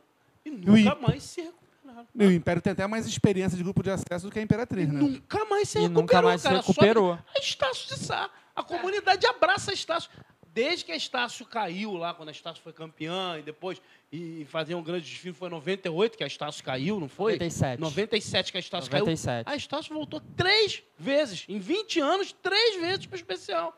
O Império... Uma passagem pela Série B. Exato, é isso que eu Uma ia falar. passagem pela Série B. Então, nem sempre esse negócio funciona. Eu vou falar uma coisa, vai ter gente que vai querer me matar mais uma vez. Comunidade de escola de samba é quem frequenta a quadra, não é quem mora em volta. Quem mora em volta quer pegar fantasia no dia do desfile.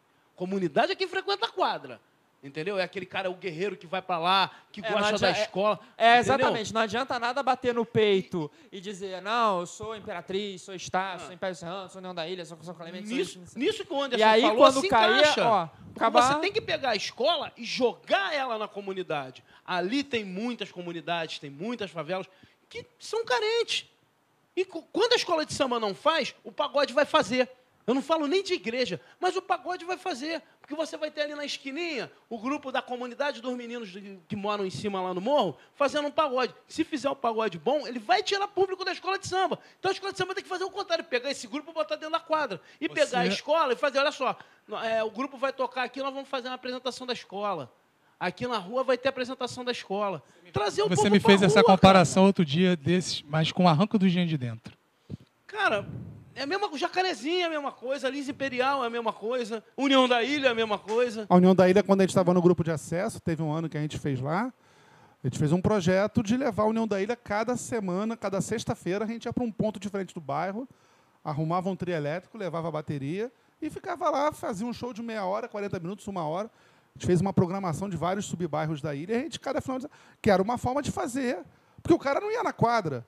Eu cheguei a ver ensaio da União da Ilha no ano, no ano, no ano seguinte que a ilha caiu, 2002, tinha 100 pessoas na quadra. O cara pensa das duas enorme. uma, ou que é inviável, é um- não, das duas não, tem várias opções. Primeiro, uma coisa, uma coisa que a- o Anderson relatou até sobre uma pessoa que veio por Rio, de falar, ué, mas não é ensaio, eu vou atrapalhar? A pessoa pode pensar isso. A segunda, vou chegar lá, tá cheio de bandido, porque é escola de samba, entendeu? E a outra, pô, é samba enredo, eu não gosto tanto assim.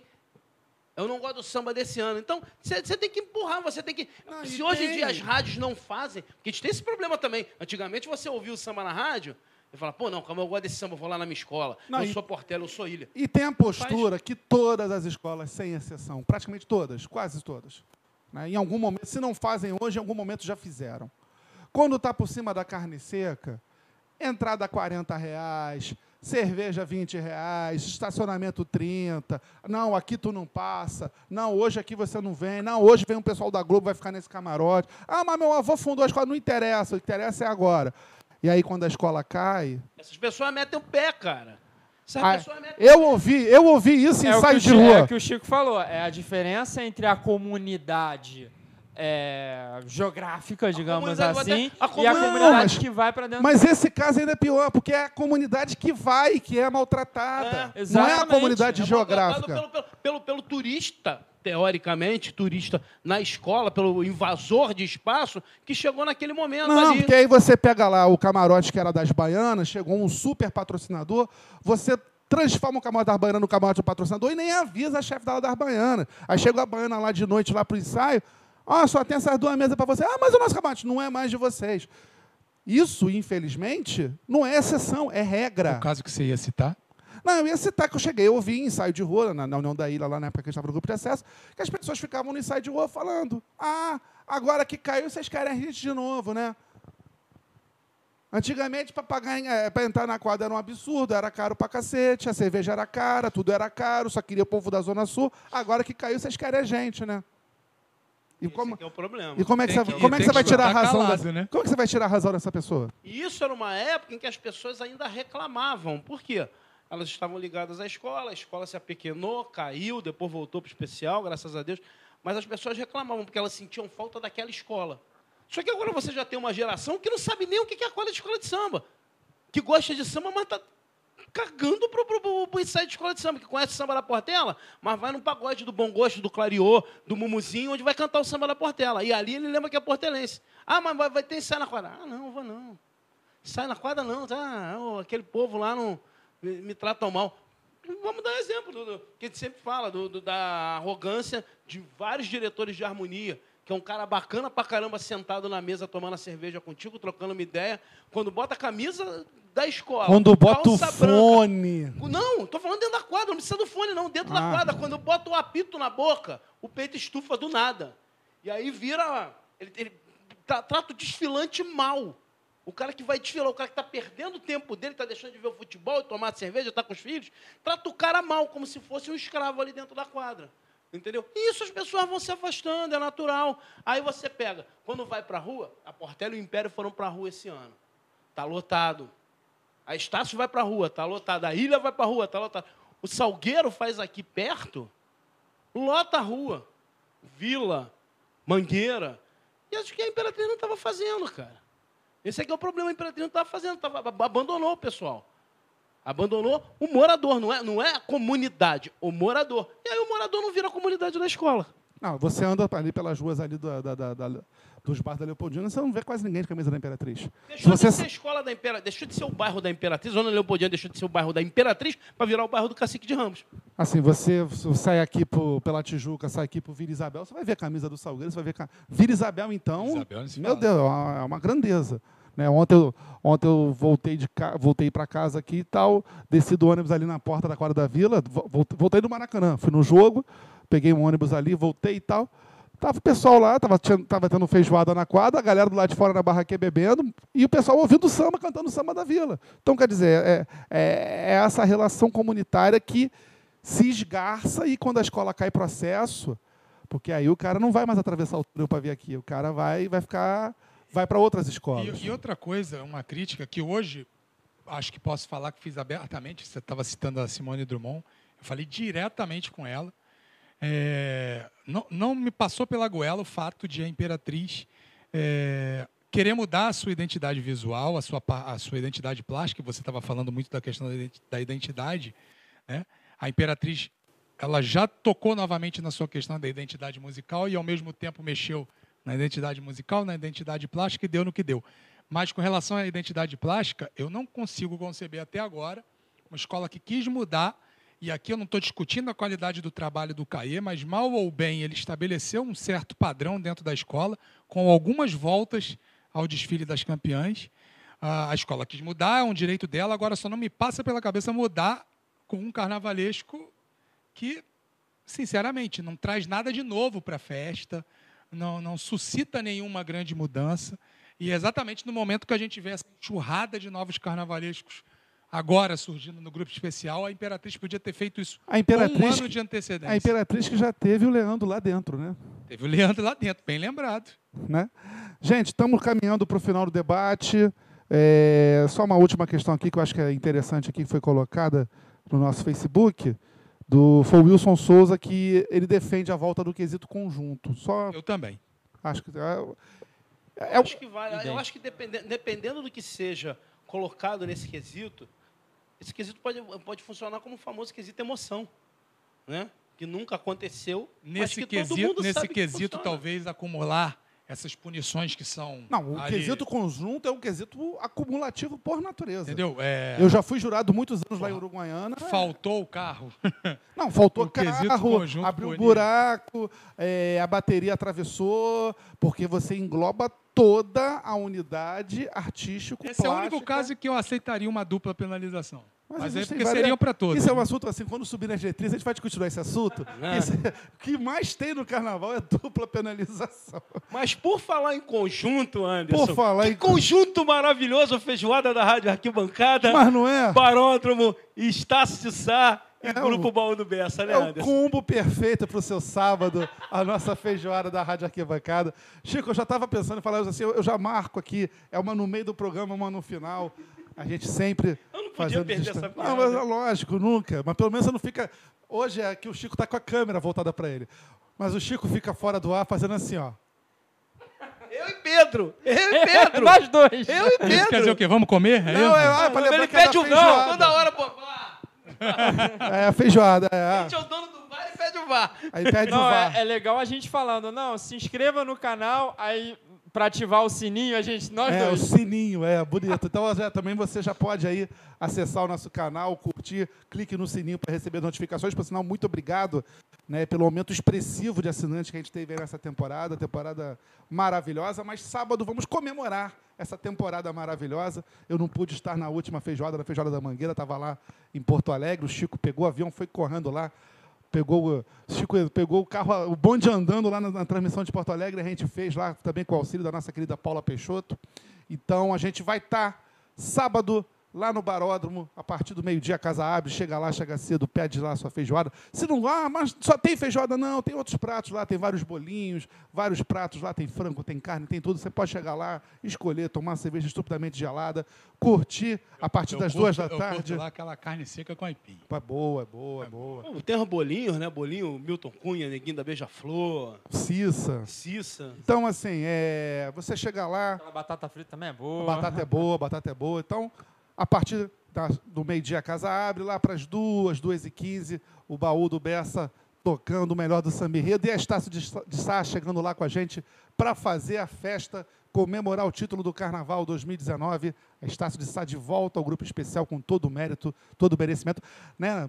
Pedro Li torcendo para que bata e fique, não bata e volte. Mas até Por lá favor, temos muita Estácio, temos favor. muitas coisas ainda até lá e a gente aguarda você. 10 reais a entrada, 25 reais o prato da feijoada, Rua do Lavradio, 163, é o endereço do Baródromo. Comemore seu aniversário, entre em contato com 2504 5754 é o telefone do Baródromo, mas está lá no nosso Facebook também, você pode pegar, entrar em contato, ligar lá, bate um papo com o Wagner, olha, vou comemorar meu aniversário e tal, que a gente vai sempre fazer uma surpresa muito especial. A mais tradicional feijoada de samba enredo A do mais- calendário do Rio de Janeiro é a feijoada da Rádio Quase, Arquibancada. três, quase quatro anos já estamos indo aí com esse empreendimento e que temos muito orgulho né, de ter feito uma nova, uma, nova, uma nova história nos eventos de carnaval. Vamos ao destaque final. Pedro Monteiro, obrigado mais uma vez.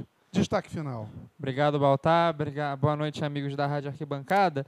É, eu só vou aqui fazer um pequeno jabá aqui que o João Gustavo Melo mandou para a gente para o nosso grupo.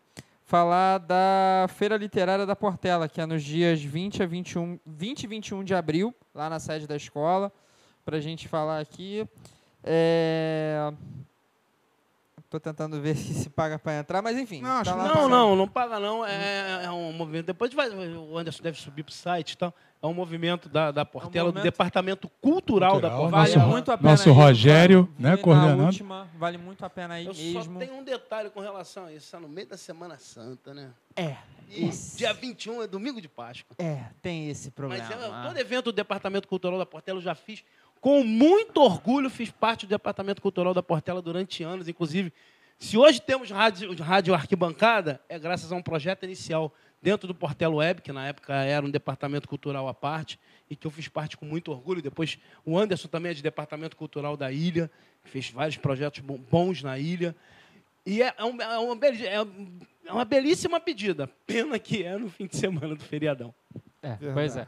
E, né, dar boa noite, agradecer, dizer que, né, Carnaval 2020 já está aí, né, e estaremos sempre juntos aqui na Rádio Arquibancada, nos nossos debates, nos nossos, nas nossas transmissões.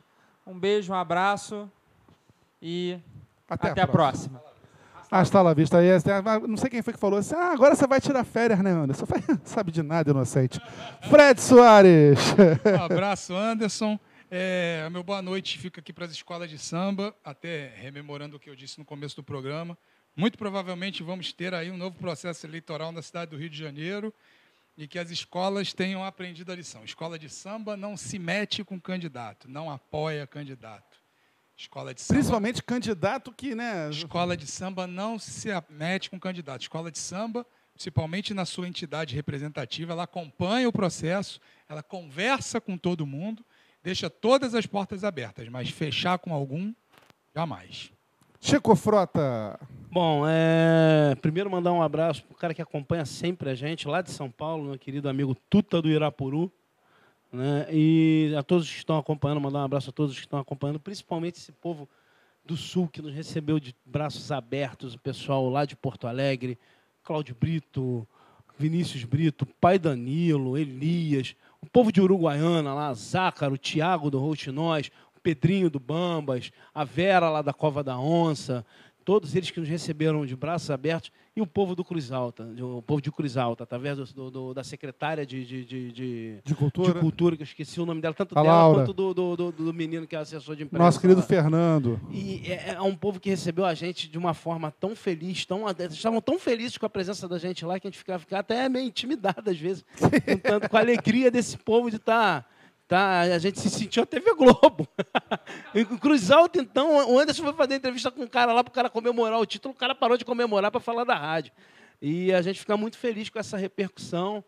E vamos tentar aumentar esse projeto para outras cidades no ano que vem e cobrir sempre de, eh, muito bem esse Carnaval do Sul. Claro, em breve teremos novidades, né? Mas a gente Teremos. não vai contar hoje essas novidades.